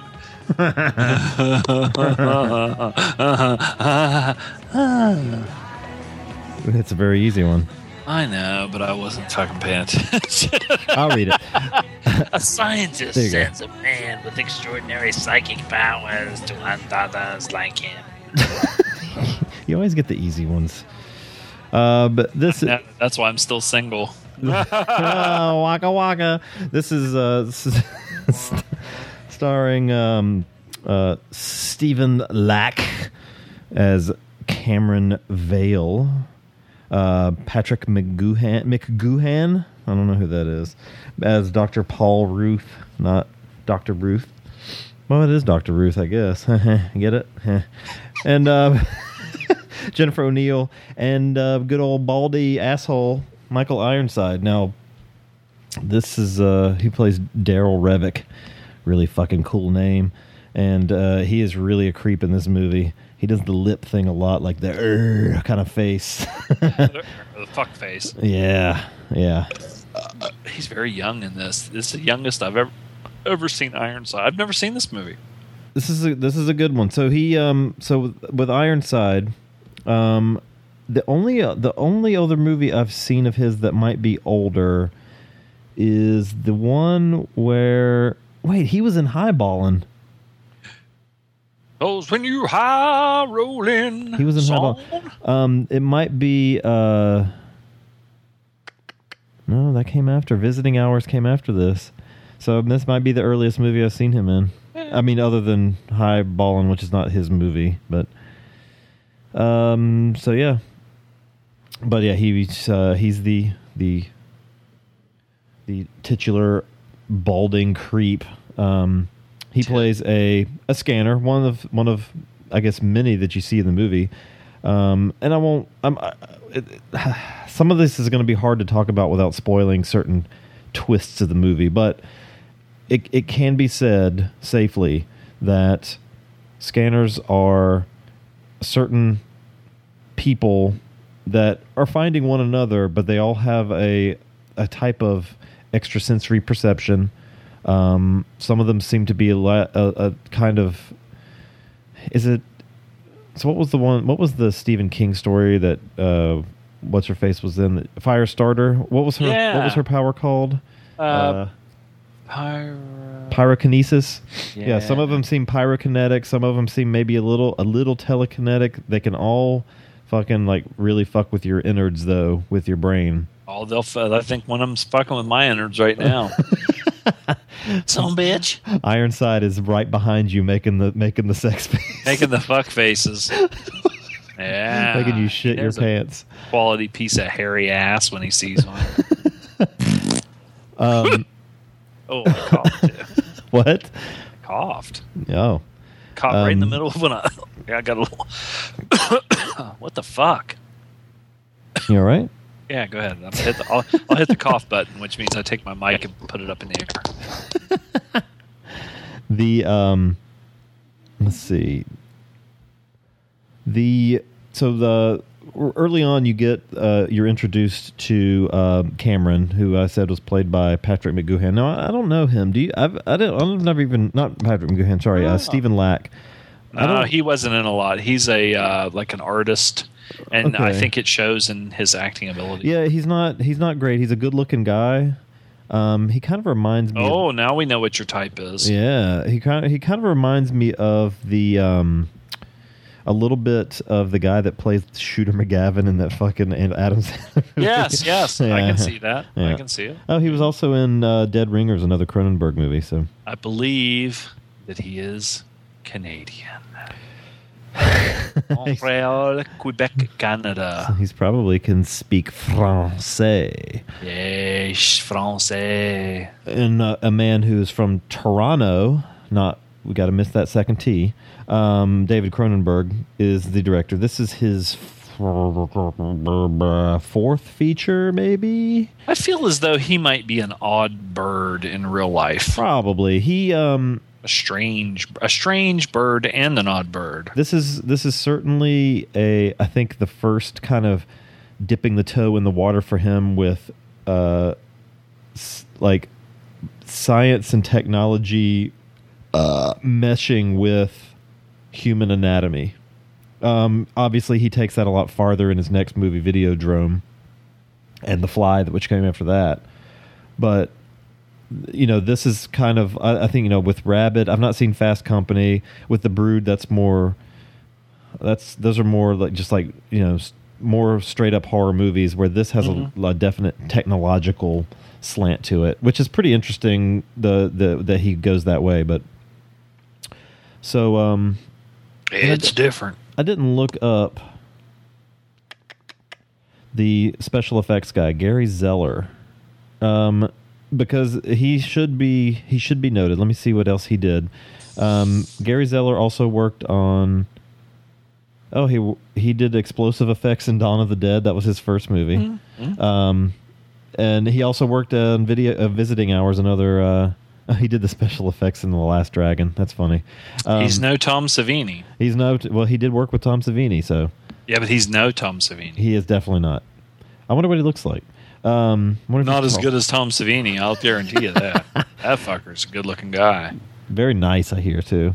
Yeah, he's muscular, black hair, fit, young, charismatic. He played. I think it was him that played the fucking shop teacher in uh, the movie I saw recently. It was totally pointless for him to play that. Uh, shit, I'm gonna forget the name of that movie too. Anyway, um, but yes, Visiting Hours was the other one he did. He supervised the special effects on Michael Ironside. So um, there's some. This movie's not full of special effects, um, but the ones that are there are are, are they're they're really fucking creepy. Um, I uh, I watched I watched this. I'd seen this movie before, I, and I watched this with my wife this time. Hmm. And I told because I, I had a feeling she would like it. Now she she uh, she hasn't watched the last like twenty minutes of it, so she's gonna have to come back. But the um, she she didn't expect the scene, uh, the the well, it's and that's not spoiling anything. She did the head explosion scene. Um, she's like, no, you know, I had seen that just because it. I think it must be a, like really famous for special effects. And Yeah, stuff. and I'm- I know I'm- I'd seen that. I wonder how close Zeller was to Savini because in you know Savini had done a very impressive head explosion in Maniac just maybe what a year before this. Well, I saw him almost do a head explosion when Sammy tried to talk to him one time. Fucking asshole. so his head, he looked, he gave this look like his head was going to explode. Like, get the fuck away from me, God. but it's fucking it's gruesome. I mean, He's awesome. He uh Savini's awesome, yeah. Oh, The- I'm serious, man. He could whip somebody's ass from Kentucky. fuck, how dare he talk to Savini? I mean, sometimes people just do not mesh. You know, the it's chemistry's not their off. fault. The No. chemistry's off, and you can't force it. It's like this guy in San Francisco. Uh, anyway, the um, the but the head explosion is it's a fucking highlight. Uh, I I mean, don't think if, honest to God, I don't think if your head actually did explode, it would be that. That It was a goddamn like a they a watermelon, just it, a it big just it unfolded. It was just like it was bad. Um, but yeah, Jane was definitely not expecting that. She's like, "Oh God." She's like, "Is he gonna start?" Like she thought she thought somebody was gonna start bleeding or something, and I was like, "Oh, just wait." yeah, just wait. She's like, "Wait, I thought the other guy was the scanner," and then all of a sudden, it was really funny. So um, the story is, um, well, you got you got homeless guy Lack um, Cameron, uh, who uh, he's walking around the mall and stuff and making old ladies have seizures, and then you have uh, Daryl Revok, and Daryl Revok is he's basically killing other guys that are have this scanning ability. He's that's his thing. And then you have Dr. Ruth, not the Dr. Ruth, but Patrick McGoohan, who he's working with a company and he's trying to, you know, figure out what this, why Daryl Revok's doing what he's doing. And he studies scanners and their abilities, and he's developing a drug to help them deal with their shit because apparently, being able to hear everybody's thoughts at all times makes you a little kooky. yeah, make it kooky. um, and the They fucking needed Professor X to take them and uh, yes, teach them. an amazing, amazing scene. I had loved this part when um, this is when Cameron is being introduced to Rev to Daryl Revok, uh, being shown this old eight millimeter black and white footage, um, and Ironside is at his sl- slimiest right here where they're interviewing him, and he's got this bandage on his forehead with an eyeball drawn in it, like his That like, was weird. like the mind's eye, and he's uh, it's because he's drilled a hole in his head to basically let the voices out. And the looks on his face, man, he's just like, oh man, what a creep! Really good scene. So um, when I did notice when Lack was in the mall, uh, there was a sign on the wall, and I'm curious if this is a brand of corn dog, but there was a sign that said "Hot Pogo," and it had a little kid holding a corn dog. So I wonder if Hot Pogo is a as a Canadian corn dog. I think it's a Catholic priest, uh, like some kind of a name that they. The Hot Pogo. Yeah, little kid come ride my pogo stick. so in the mall, I do. I, I really like the way some of this stuff is is, is uh, look, look out is uh, is set up. Um, with- Barnhole. this it's it's a it's an interesting way to um, that Cronenberg composes this one particular scene um, when Cameron is introduced and um, he's hearing these women women's thoughts like basically like look at this look at this dirty asshole in our mall like blah blah blah and the guy he he kind of freaks out a little bit and he gives this old woman I guess I guess he causes her to have a seizure Well, shit. I mean, you know, uh, I don't know. I mean, so, uh, somebody just like walking around and there's a tray with food that somebody didn't eat, and they just sit down and start eating half, like a quarter of the hot dog that's left. That's maybe it was a, maybe it was a maybe it was a hot pogo, um, but he, but the the way the shot is set up after that, where you don't even see you don't see her. You see her at first kind of collapse from the table, but all you see is her legs twitching as people are running around, and it was really, it really kind of unnerving. I like that. But um, the whole intro with Revok, starting with the head explosion. Um, so th- that's how he's introduced. Um, he's at a, I guess, a corporate presentation of a guy who's like this really nerdy guy, and they could have they couldn't have gotten somebody better for it, man. It's it was he was the perfect guy to fucking have his head explode because he had a big old bald melon anyway, and. but he he's when there. I first when it, when that scene first started up, I thought that was fucking Ironside. I was like, God, he's really young in this. You know, he looks different. Yeah, he um well this guy's like, do I have any volunteers? I'm going to read your mind. Like real, you know, real nerdy and, and Ironside's like, "Okay, I'll come up." And that's when he starts the really creepy looking like faces and stuff and the guys over there just like, you know, these faces and then this head turns inside out.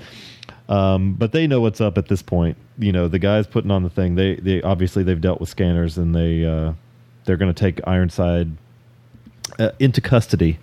Uh, but this whole fucking intro with him is just I, I like it a lot. He he Yeah. fucks up that guy. He he's being driven. They don't even let him sit in the seat. He's like balled up on the floor of this sh- of this car, and but this with like the lights just barely shining on his face, and the guy's holding the pistol on him the whole time.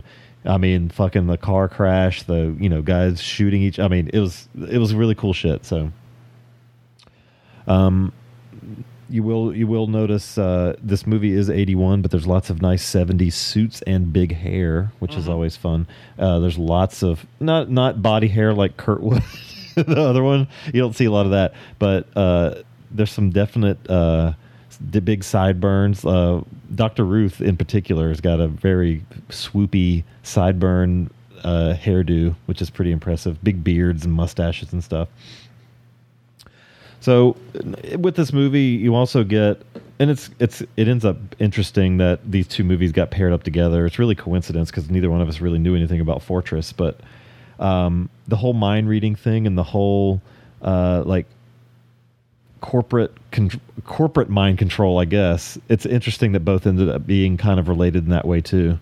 Um, you have this company Consec or Con not Consec. What was the name of the company? Wasn't it Consec? Was it Consec or Con? I thought it was C O N S E C. Oh, maybe it was okay. Consec. Um, they they're they're trying to do their own thing, and that's the company. That is the corporate uh, thing that that Revok is at, at at the beginning, um, but they're trying to do their own thing with scanners. I assume to profit off them, probably to weaponize people that can you know mind control and stuff like that.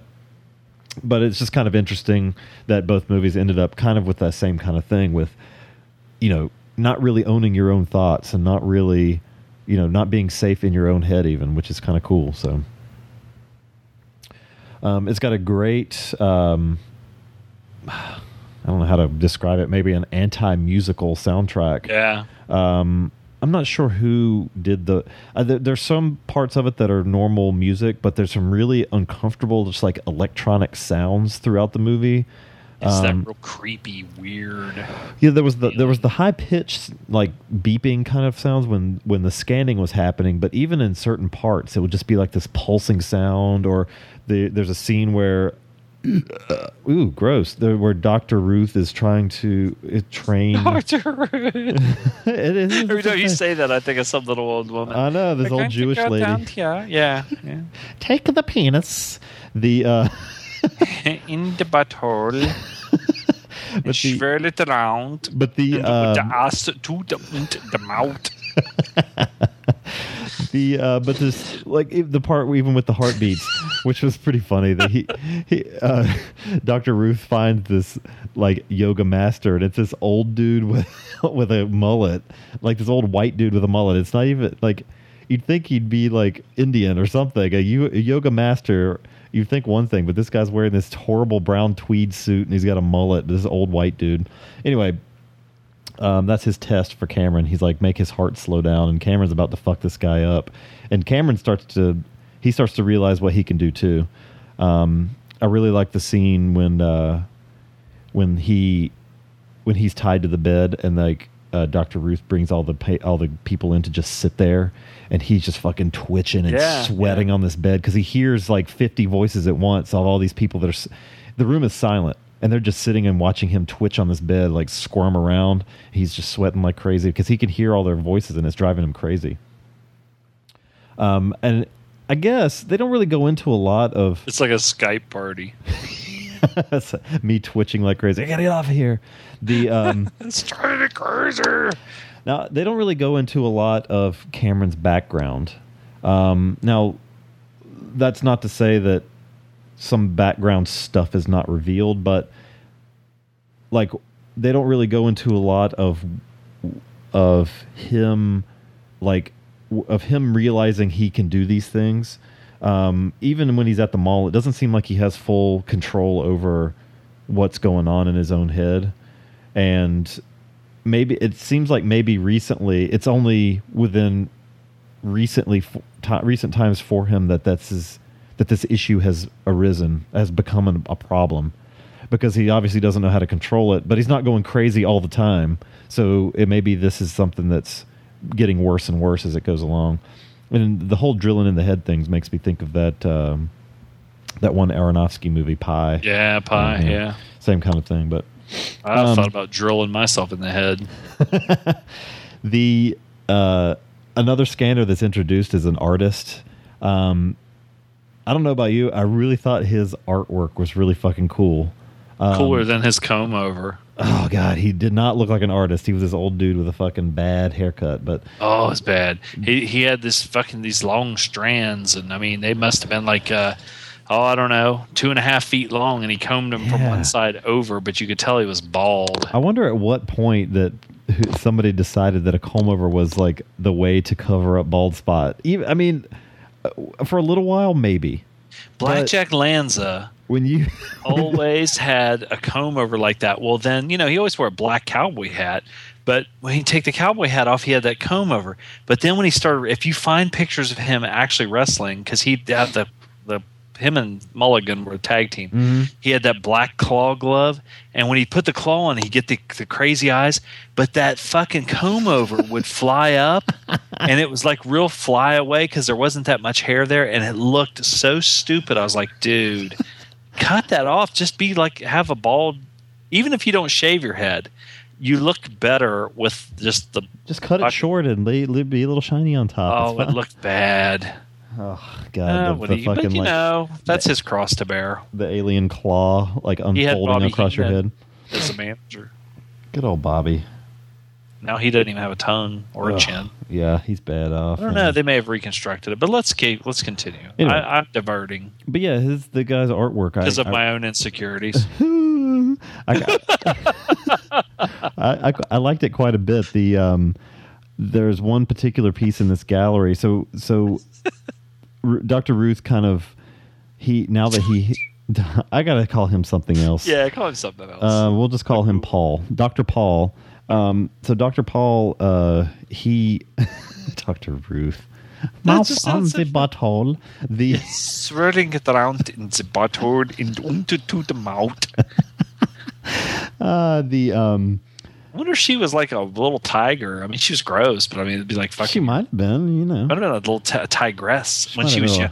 I'd like to find a picture of her when she was young because she was only like four feet tall. She might have been very enthusiastic, just like grabbing your pocket, two very little tiny hands, just the uh, like the like Hervé Villechaize. It'd be like fucking Hervé Villechaize with a wig, the um, midget butt. but uh, so Doctor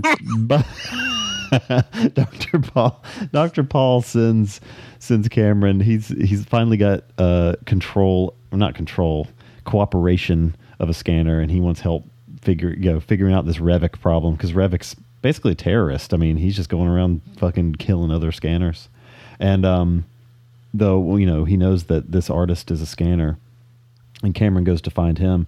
But the artwork, like I was saying, was really cool. Like the one particular um, uh, piece they show is the that kind of like wall of like melting faces almost, and every one of them has a red line. I guess it was some kind of rope or string or something, but all going into the top of this one uh, head that's uh, in bed that just looks like he's in pain, which is kind of a cool visual representation of probably what it felt like. Um, he also has this giant head in his like because Cameron goes to his house to um, talk to him. Well, his house is just a barn basically, but um, he's got this giant head. Which at first you're like, man, there's a really fucking giant head, but he walks inside of it, and it, the whole inside of this thing is like it's awesome. It's all cushioned, and like he can just sit inside. But it's a it's a neat, uh, almost as a metaphorical like image of him. Like it's kind of a neat image of a scanner walking inside of a giant head that he himself has made, like being inside his own head kind of thing. I thought that was kind of cool. But all the cushions and stuff, and he has that great line that "My art keeps me sane," like well, you know, what do you do, kind of thing. Steal hot dogs from uh, Still, People at the mall. still hot pogos. walk around the mall, eat a pogo, half-eaten pogo. Um, so the uh, there's a um, the as as the story unfolds at this point, you know, you get more scanners in the story. Um, there's a great effect before uh, Cameron takes a um, particular uh, the scanner suppressing drug. He's after he's visited uh, visited the guy. He's coming back, and the voices are starting to come back, and he's leaning against the wall. But this time, the voices are kind of in slow motion, all distorted, and it's a neat little au- audio effect they did. Um, and you know, there's. I'm trying to figure out how to talk about the, I guess, the last third of the movie without revealing too much. The path paths cross, um, and um, yeah, yeah, and, and you just find out you, you get some history and you get some backstory and stuff like that. So, um, I, I want to let me let me get you to fill in some stuff here. I, I don't want to talk too much about the plot. So, Okay.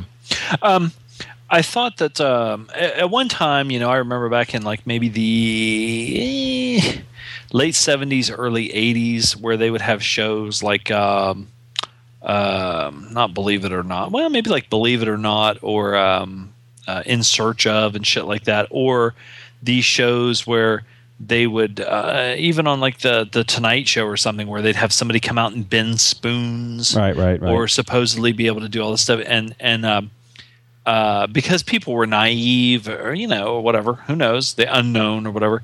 Uh, it there was always this creepy stuff, like you said, like yo, uh, yogis and uh, and and things like that.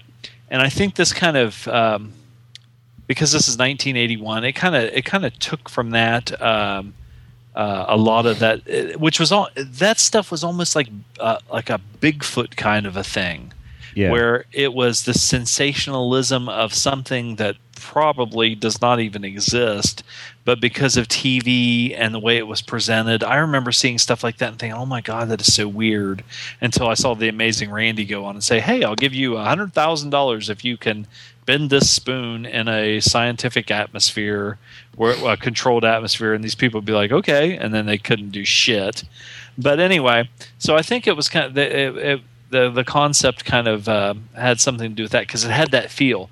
Now, um, Stephen Lack, that plays the the the protagonist, uh, um, he because it was it was weird because his lack of acting ability. I mean, as soon as I started watching it, I thought is it almost reminded me of and I can't remember if it was a movie that we did where the dir- the director purposefully I think it may have even been like a David Lynch movie or something where they purposefully make people speak in a weird cadence or a strange to, to give like a strange or an odd feel Well, and yeah, I mean, even like this guy's not the greatest actor, but I think he's he's properly cast for the role Right. because of the uh, because of his.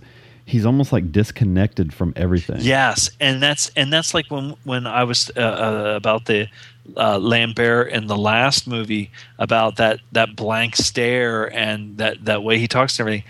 Um, it's odd, but this is an odd movie, and Cronenberg is kind of an odd uh, director who takes odd projects. So I th- I think that him picking uh, a a inexperienced kind of uh, guy who maybe you know doesn't have a lot of uh, ability or something like that, it makes it more strange. His delivery and everything, Mhm. and I think that even though okay, you had like Ironside at this time, I don't think he was really a known person. Now Jennifer, the two main people that were that I knew from this movie that were what I would consider fairly big stars were Jennifer O'Neill, um, who was in Summer of '42. She was in a John Wayne movie Rio Lobo. Um, She's very married, attractive. She's like, married nine times. Whoa. By the time she was 44, she had been married nine times. Okay, so anyway, but she was very attractive, and Yeah. she had been a model and everything, and and um, um, she was uh, uh, in a lot of stuff when I was growing up. She was kind of an it girl. She was in the Force of One with Chuck Norris. Anyway, but um, Patrick uh, McGoohan was um, the the TV show uh, uh, Danger Man, and then after that, the big one that really blew him up was um, um, The Prisoner. Uh, which you know, it's it's. I have the box set of that on VHS. Uh, he was an odd character. He also played the warden in uh, Escape from Alcatraz and a lot of other stuff too. And a lot of people, a- and he was one of the first people that they were going to pick to play James Bond. Uh, and people always thought he was like uh, British because he has this kind of odd delivery and everything, but he's actually American. Um, so anyway, um, I think by I think first of all, McGoohan um, always kind of had an odd, like I said, an odd delivery, kind of a. Uh, uh, he's kind of a strange cat, a strange character, um, and uh, Ironside. I, everybody in this, um, I li- I sort of like the fact that they didn't have some like Al Pacino or something playing uh, Cameron Vale, uh, and uh, or you know the big stars because it uh, when you if you would see somebody like that not that i'm sitting there watching the movie thinking oh my god this is real or whatever but if you see like if you would see like pacino or de niro or robert redford or somebody like that in the starring role of this it would have just made it more big hollywood and it was i think it might have taken me out of it a little bit Yeah. because they were people that i really didn't know that well it's easier to get into it um, now,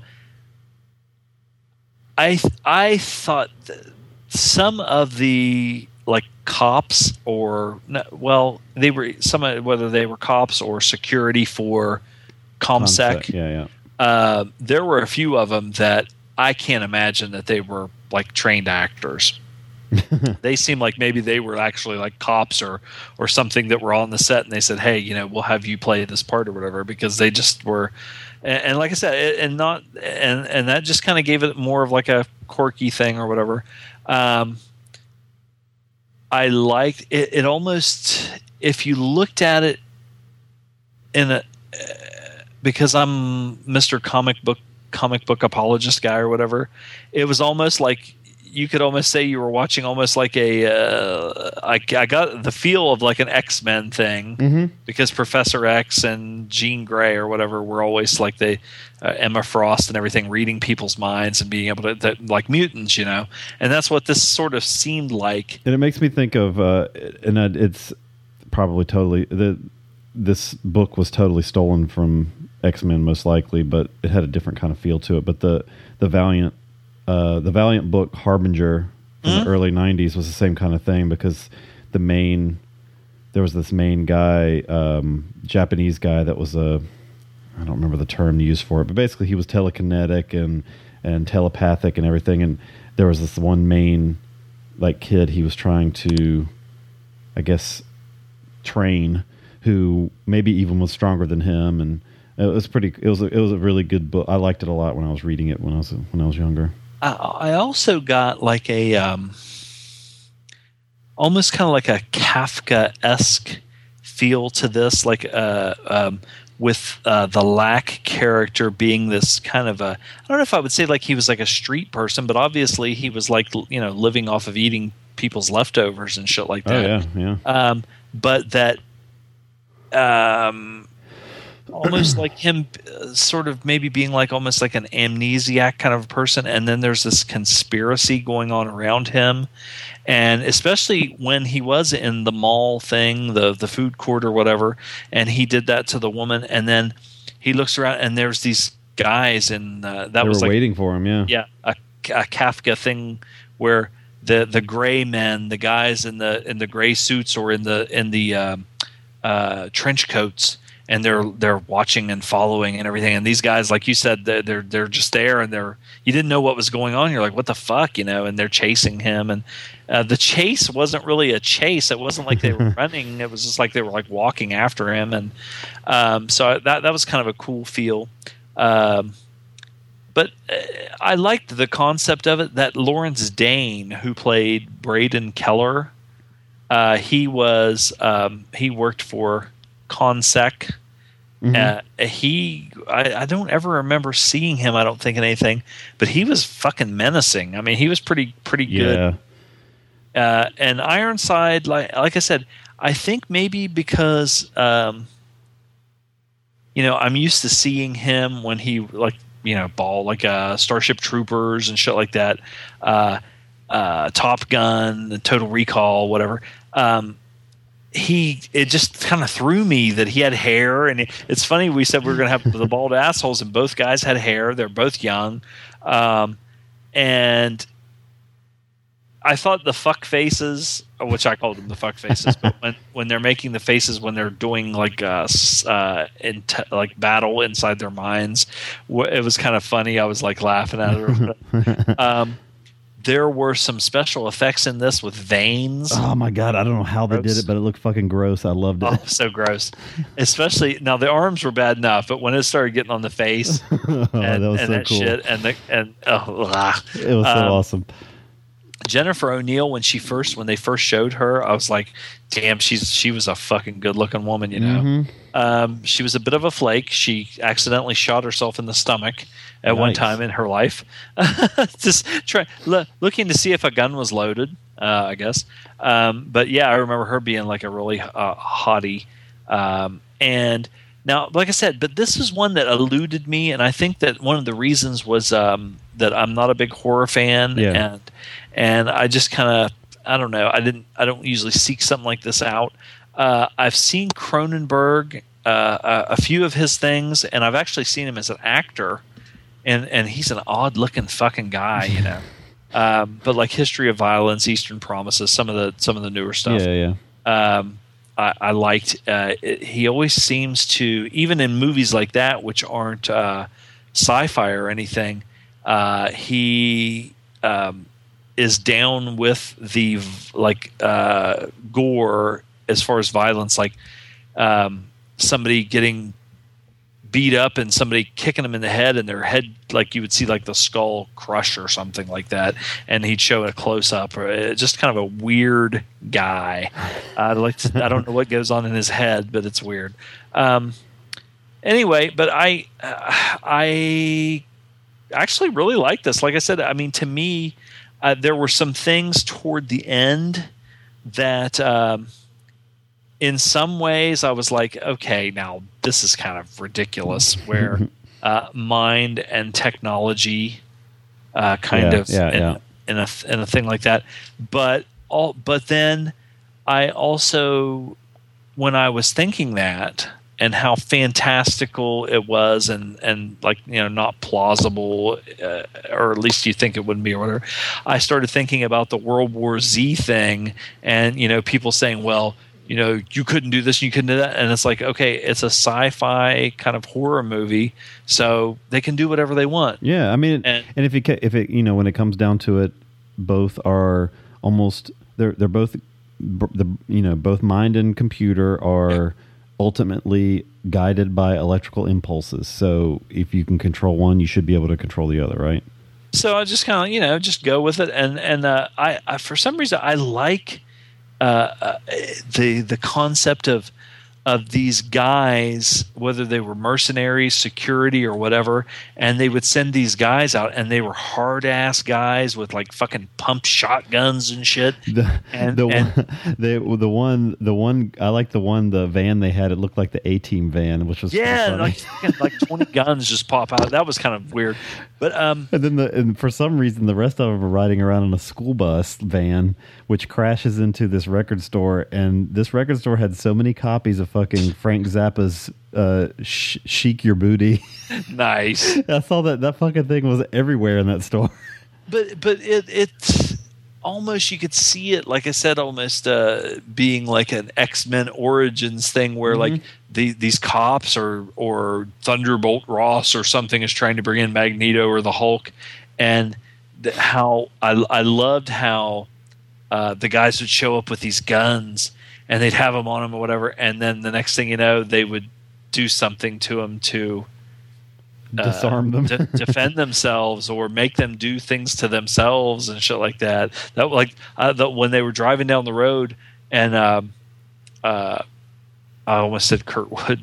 Um, Ironside is in the car and and he's like he makes the guy driving the car like just start driving and the and and the guy's partner is like you know turn the wheel turn the wheel or i'm going to shoot you know you know they knew What that they were on? dealing with something but you know how would you deal with that so it was, yeah, it was that You're was kind of a cool concept that you know okay you might have these guns but all of a sudden none of that shit means anything You're, you pretty can't awesome. yeah. Now, now uh, I do like you know like the dart thing, uh, um, where it's almost like uh, capturing an animal. They have to they shoot them with dart guns, and the next thing you know, they're like, you know, and they fucking go down. But anyway, I really I enjoyed it. I, I it's not something that it's like in my wheelhouse Yeah. but I'm glad I watched it. I thought it was good. I, I, uh, it was, a, it was just uh, odd. They, I think they, because they, I think they could have just went a certain way with it, but he even tacked on, like I said, the technology stuff, Yep. and and just really went to weird extremes that kind of made it more intriguing to me Yep. and the um, whole thing of uh, things not being really transparent. Right. Right. I like that. I like that um, nothing was black and white. Or you know, I, I don't know. I like I don't want to give anything away, Yeah, but it's, that, hard, it's hard to like- it's hard to yeah. talk about. But anyway, Um, we can rate it. Um, I've I have seen this before. I, it is. It's probably one of. I I think it's my. It might be my favorite Cronenberg movie. I like this one quite a bit. I don't know. I mean I guess Videodrome is is higher up on the list, but I've always liked this one a lot. I give I give this a I give this like a eight point two five. yeah, I was gonna say eight point five. I really liked Yeah. it. Uh, I'm I'm always impressed by this, and the uh, it's doesn't go over the top on the special effects, and and I've I've said before, like with time travel stuff, I'm always a sucker for it. This is another thing. If it's ever like like the mind control stuff, it's always very intriguing to me, and I, I'm always into this kind of stuff. Like with comic books too, that same kind of thing. I'm always Well, in- I think that, um, stories. When when people when they did do those TV shows, you know, where they would show a guy bend the, the guy from Russia who could bend spoons with his Mhm. mind, stuff like that. That it, it it is an intriguing concept, and that you know you know if, if what if somebody could do this? What if somebody could read your thoughts or Or whatever? like or like Dark City. Have you ever seen that? I that is Raven's favorite movie. That's a uh, the wrestler, and I've never seen it. You So, see but, but It- when I heard him say that it was his favorite movie, I've always thought about you know I'd, I I'd like to see this, you know, because I bet you it's weird. It's it's it's a cool one, but it has some of that same kind of thing in it, like controlling things with the mind and stuff like that. I've I've always I like that one too. So cool. Uh, we got a well, you know what? I'm gonna say eight point five two just to match it because I, I really do like this one. So we'll go double eight point five on this. So awesome. Let's uh, let's take a break and come back and do some feed sacks so I can go to bed. Yeah. We'll be right back. Sack it up. Are you tired of film podcasts where the hosts exist in a constant blissful state of agreement? I mean, the main the main characters are two of the dullest main characters I have ever encountered in any film. Well, you're in luck.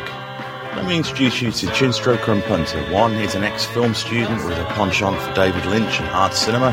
The other is a man on the street. Listen in perplexed and horrified terror as we tear apart one film a week. It just really It's not isn't. visually striking. No. Just just getting confirmation. It's just in That's the third time though. I mean, am I, is this on? You can find us at csvsp.libsyn.com. So come and share the victory. If you could fuck any man in film, who would it be and why? My answer is Lance Henriksen. Oh! He wouldn't tell. He looks like somebody. he looks like somebody who can keep, keep a secret.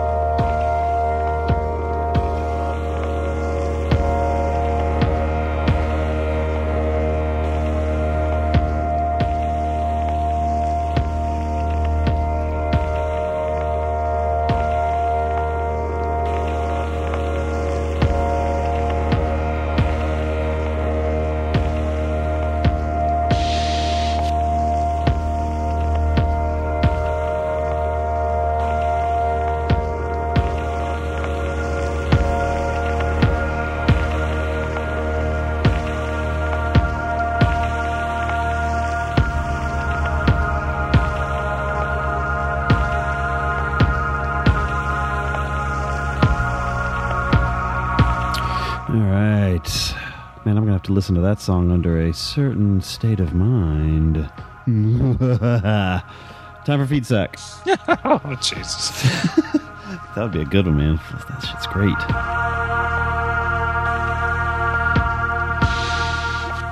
Boards of Canada, ladies and gentlemen. Uh, that was Liam's choice. Sorry, the other two choices this week. Uh, Patrick, new on the boards, chose that Mojo Nixon song, the dick on the leg thing. And uh, Dylan, haven't seen him around a while. He did the, the Shin song, the second one we did. So, All right. These people pop in and out of our lives. Yeah. Where is Aaron, by the way? Uh, who? I don't heard. know. I never heard of him. Next feed. What first feed sec? Um, I'm gonna read the. I'm gonna read the email first. We'll let this music continue in the background here. Hopefully, it doesn't run out. Um. All right. This is from Bugram or Eric on the, on. he's on the Facebook group. He did the whole uh, A to Z list recently. You might have read through that. Um, hello, fellas. I have been a long time listener, but this is the first time I feel compelled to send in some feedback. I would leave a voicemail, but I don't have an appropriate gimmick. So here's an old fashioned email. Uh, man, come on. Everybody, please don't feel like you need a gimmick. Um, With the recent continued flack from certain elements of morons who hate the show, I just wanted to let you guys know that there are those of us out there who really do value your efforts. I find that you guys are the most entertaining podcast out there that manages to bring a smile to my miserable face even on the longest day of work when I am listening. Uh, I guess some people can never understand a joke and will just assume that ultra liberal fellas like yourselves actually don't hate women. It's amazing to me. It's almost like they only ever listen to the jokes, took them at face value, and never listened to any of your episodes where you have real talk about gender issues, racism, gay rights, and what other social ills the films you uh, you review bring to light. While I may disagree with some of your commie tendencies on all the important social stuff, you guys are always spot on. Anyone who listens should know that. I guess you can't always please everyone, though. If if people can't deal with the American dream, death de rose, baby, burping, farting, they should just move on.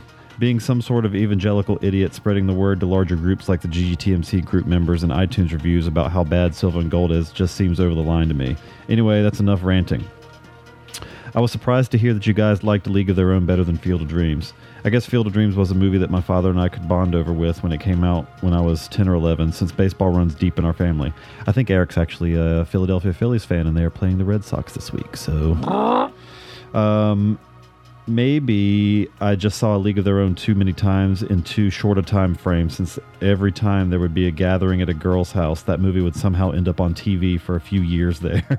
Oh, what do you mean by that? I don't know. Sounds like he's sexist. Uh, He that's kind of bullshit. He hates women. It's a good movie, but ugh. Keep up the good work and know that a lot of us really appreciate what you guys do every week for free for the benefit of all of us. You guys should do a Kickstarter or set up some sort of other donation program. Eh, maybe. I just I just had to pay my uh speaking of which I just had to pay my hosting bill recently, so uh, best regards, Eric. So thank you, sir, for that. Thanks, man. Hey, that was good timing. I think the song just ended. You know, you got people out there that want to, you know, be bitches and cunts and shit. And, you know, Fuck them all in the butt. fuck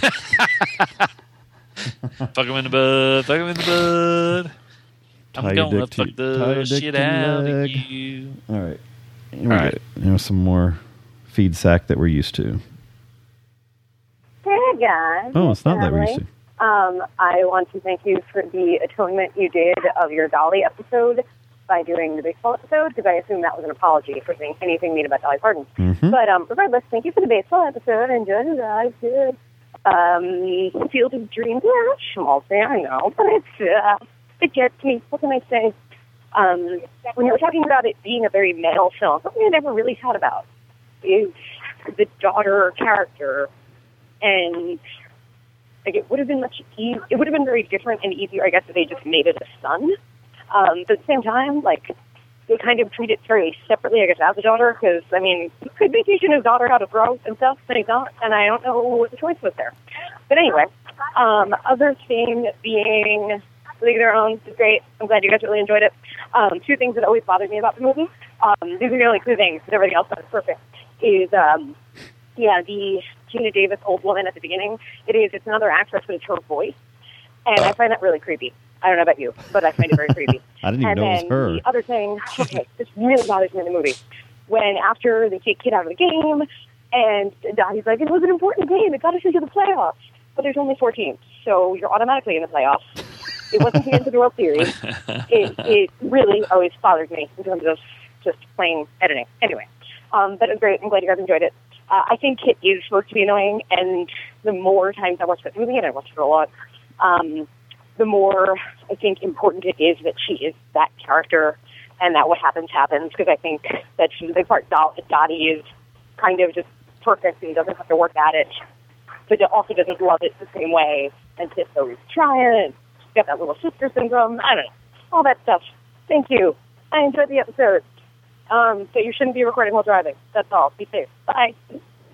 The Deadly Doll, ladies and gentlemen. She's Um, wonderful. Yeah. See, not all chicks are fucking stupid. Just most of them. Ah. That's that's wrong of me to say that.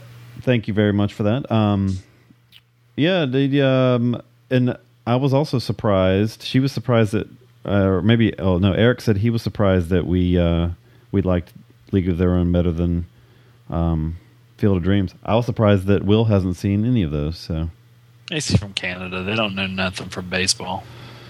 they did have they did win the World Series a couple times. Uh, yeah. 1990, what two and three, and then the Expos actually were really awesome after that. And the poor Until- Expos until the strike shortened season, they probably would have won 110 games that year. And the fucking the the season ends, and then they they're never good again, and they leave. How many Canadians played on that team? Tell me Huh. Um, we we looked that up the other day on the Blue Jays. We Yeah. were we were looking up uh, how many Canadian players they had, like three. It was like it's like how many American players play on American NHL hockey teams. That's also true. yeah. Um, all right. Whatever. Will's all right with me. I don't care what you know you or anybody else says about him behind his back. Fucking dick. uh, next next feed sack. Hey. Oh. This is Sylvester Stallone. Wow. Well, well, well. This is fucking Gordon. Oh, fucking Stone Cold Steve Meatball. Fucking, you know, people like, Sly! You fucking hear Stone Cold talking about your latest episode of Silver Gold? I'm like, yeah, I fucking heard it, but What? I didn't understand a single word he said, you know? He fucking oh, so full of fucking beer and talking so fast, I couldn't fucking make out what he said. You know, he's fucking talking about fucking how Rod Stone was shit or something. You know, but yeah, you know, it's just another fucking meatball not understanding the deepness of Sly's film. You know, he's too busy drinking fucking shitloads of beer to fucking appreciate a good fucking musical. You know, you got fucking fucking fucking voice, man. He's like, Stoko, put on some fucking loose fitted pants, man. You fucking, it sounds like you fucking,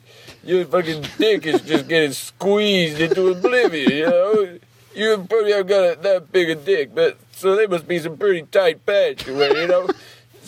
Sly, he's got a big dick, you know? He's fucking, even wearing normal pants is like pretty tight around his fucking dick, you know? It's fucking, there's not much room, but, you know, Stone Cold, there's not much there. He's like fucking taking all the steroids and shit, you know, like all the other wrestlers. It's fucking, you know, so he ain't got much there. He's fucking, he's wearing super tight pants, you know? He's fucking, he's like, Sounds just like him. Fuck you, Stone Cold. I don't give a shit what you say. You fucking, your opinion is not valid. You know, fuck you. Just fuck off and go on making your shitty fucking movies that, you know, don't make as much money as Rhinestone. Rhinestone is the fucking greatest action movie of all time and made billions of dollars. I fucking had a successful fucking album, fucking musical career out of that. I didn't pr- pursue that road further because, you know, I didn't want to step on my brother Frank's toes. You know, he, he has to earn some money. So, you know, I thought I'd leave him to be not quite as good at Sly and fucking music and all that shit, but, you know, he does all right. and then you got fucking Dolph in, you know, talking about how Rocky Four is a musical. You know, that, you know, that didn't work out, but recently in fucking Germany, they fucking, I've just fucking got my Rocky musical going over there. You know, the Germans, they love my fucking Rocky movies. They love Sly. They love the muscle. And the fucking, you know, it's great. It's fucking, I can't wait to roll it out across the whole world. It's gonna make billions of dollars. It's the, the fucking greatest uh, fucking action theater musical of all time. You know, it's fucking Rocky. You know. I I didn't have time to fucking perform in that, but you know, it'd be fucking great, you know. I could have come on and done all the Rocky songs and done, you know, an encore, done like Drinkenstein and some of the Rhinestone shit. Yeah, you know, people would have fucking, you know, people go wild for that shit. Maybe I'll do that, you know, put out a special fucking show just for you guys. You know, you come to my basement, I'll fucking, you know, we'll work out for like 12 hours or so, and I'll fucking do some fucking singing and shit. You know, fucking good times, man. Good time. You know, yeah. Anyway, I fucking, I'll, I'll let you guys get on with your show, you know. You got a lot to talk about, you know, but uh, so you don't have to fucking listen to Stone Cold fucking fucking meatball whining on again. You know, I'm sick of hearing that guy. He's fucking, he's just a turd, man. He's just a fucking turd. Ugh. Ugh. I love. you know, didn't uh, didn't Stone Cold break Sly's back when they made the Expendables in real really? life or something? Uh, he might have. Maybe that's It's, it like cracked his vertebrae or something in his neck. Jesus. Maybe it's. it's, Got to make it look real.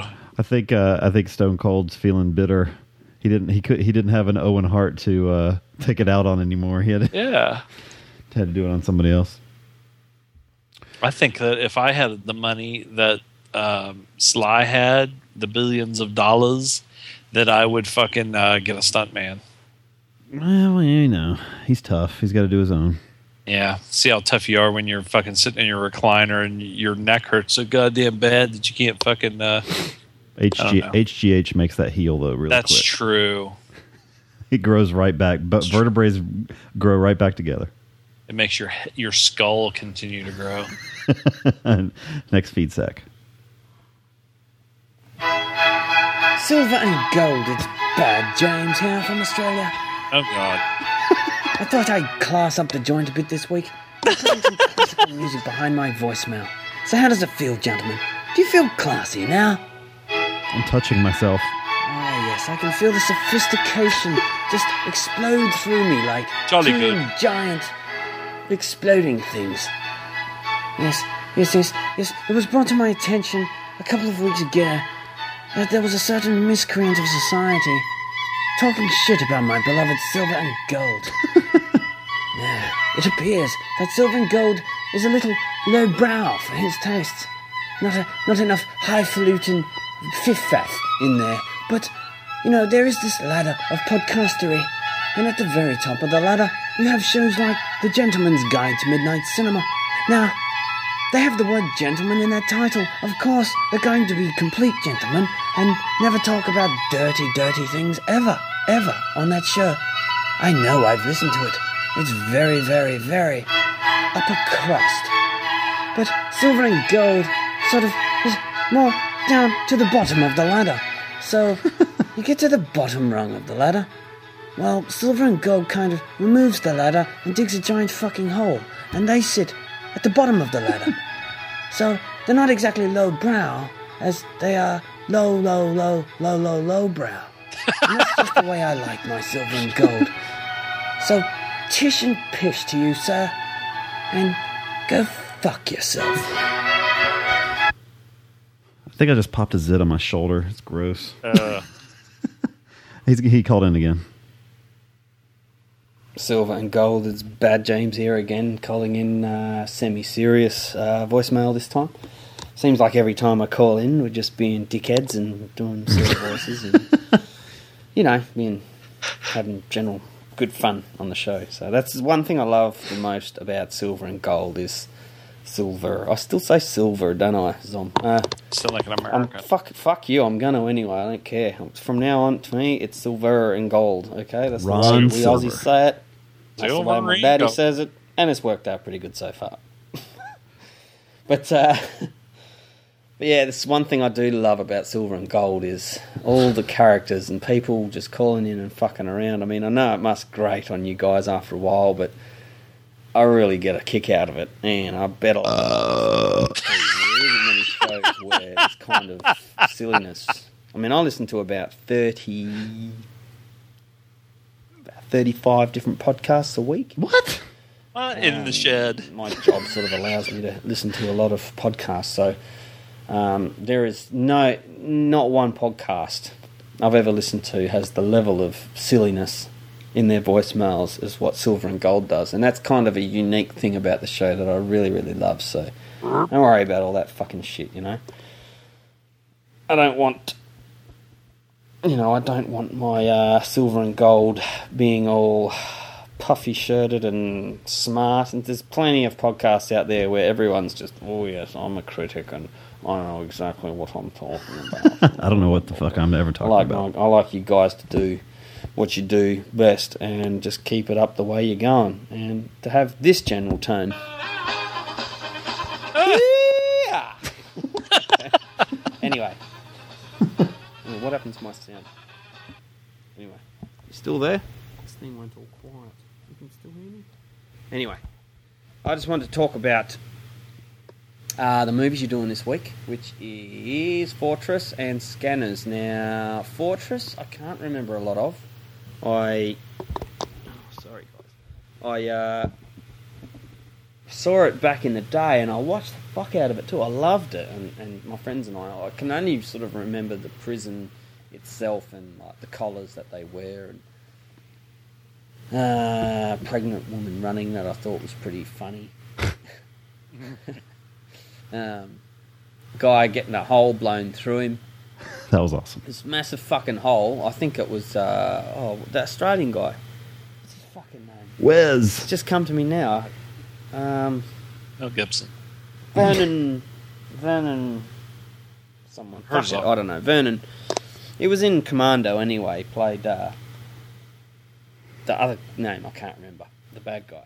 Arnold Schwarzenegger. Bennett. He played Bennett. I can't remember his name. Vernon something.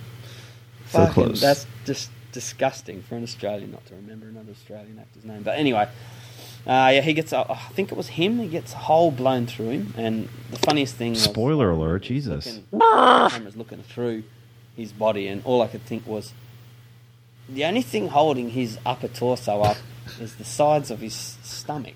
There's no spine there; it's just blown. Yeah, he would have. He would yeah, probably have fallen in half. Collapsed. I've always been critical thinker, as you well know, with Prometheus and such. Movie So, ruined. uh, Thank you for that.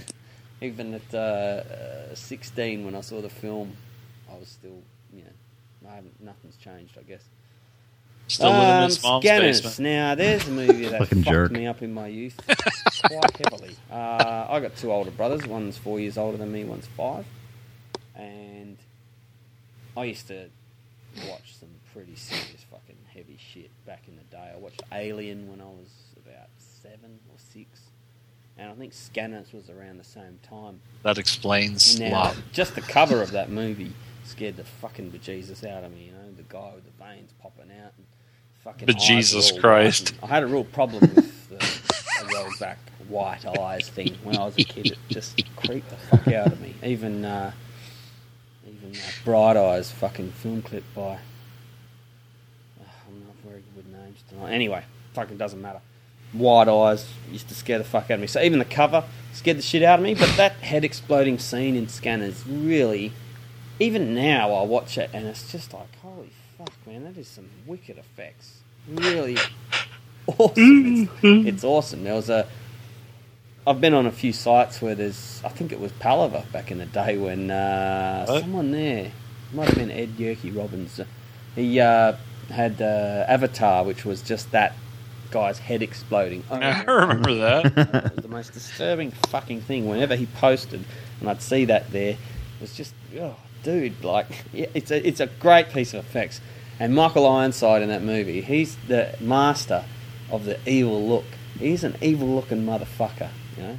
He, he's perfect for the bad guy role. He's just the baddest of the bad. I love him. You know, so I fucking love that guy. Ironside's great. The guy who played Cameron, he was fucking bit of a wet blanket. And, uh, Ironside was fucking great. So no, Scanners was a great movie. I uh, do really love that film. So, um, and Loaf, you were talking about uh, Iron Man three last week. Now, I kind of I brought this. I was on He called it. He called it Iron Meh Three. I brought this up on A series and talked about it last week, but um, I liked it, but the tone was just bizarre to me. It was very How bizarre. I don't know. It was, How it was very tongue in cheek, kind of like Army of Darkness compared to Evil Dead. That's that's how I put it. It's, it's just all comedy, um, but it's still good. Still good. Not enough Iron Man action, but uh, pretty good. I enjoyed it. It was better than the second one. The second one's a fucking piece of shit. Yes. So uh, that's about it. Keep it up, guys. I love the show, and um, I shall talk to you again when I'm talking to you. Bad James. We kept getting these weird, like stereo, uh, like sound effects from him, like these bassy kind of. Uh, it's the acoustics in his mom's basement. He's an internet bully, and that's you know all he'll ever be. What a fucking piece of shit. In- no, internet tough guy. Ooh, internet tough guy. Ooh. Man, my nose won't stop running. It's getting it's starting to hurt. Oh God, maybe you're being scanned. Maybe I'm getting sick. Yeah, it's not bleeding yet. I don't know. And that's it for FeedSack. you can always send us FeedSack to 206 339 1600 or to Silva Gold Podcast at gmail.com. My dog is having a nightmare. He's barking in his sleep. Hang on. Did you hear that? It sounded like a, a, a young girl. Uh, yeah, Helen. dog. Yes, dog. Yes. Um, sounded like a dog. It sounded like Um, so, uh, 206 339 600 at Silva Gold Podcast at gmail.com. You can send us uh, voicemails to that too. Um, find us on iTunes at silvaandgold.com and on Stitcher. And also join our Facebook group or leave our Facebook group at facebook.com slash groups slash silva and gold. Um, next week on the show, um, we're going to do a couple of, we're going to do some Shaw Brothers genre mashups. Pretty specific. Um, we're going to do The Stranger and the Gunfighter from 1974 with Lee Van Cleef and Lo Lieh. Lee, Lo Lee, maybe? I don't know his name. And we're going from, also from 1974, we're going to do The Legend of the Seven Golden Vampires. So we're doing a Kung Fu Western. Yes. Th- This has uh, this has Peter Cushing. So Cush, He just turned uh, 100. did he really? Yeah, I don't know. I, that wasn't planned, was it? He died a long time ago. Yeah, I mean, you know, I know, but I mean, he's dead. But you know, The uh, so yeah, we're doing kung fu horror and kung fu western. Should be fun. Uh, I gotta go blow my nose. Um, I think that's about it for us this week. I'm gonna go and yeah, we better call it a day. yeah, I gotta I gotta get up and shit. Ugh. Um, well, if that's it for you, that is it for me. Zom, do you have anything else, sir? Yes, I would just like to say to all of our fans out there, our loyal listeners,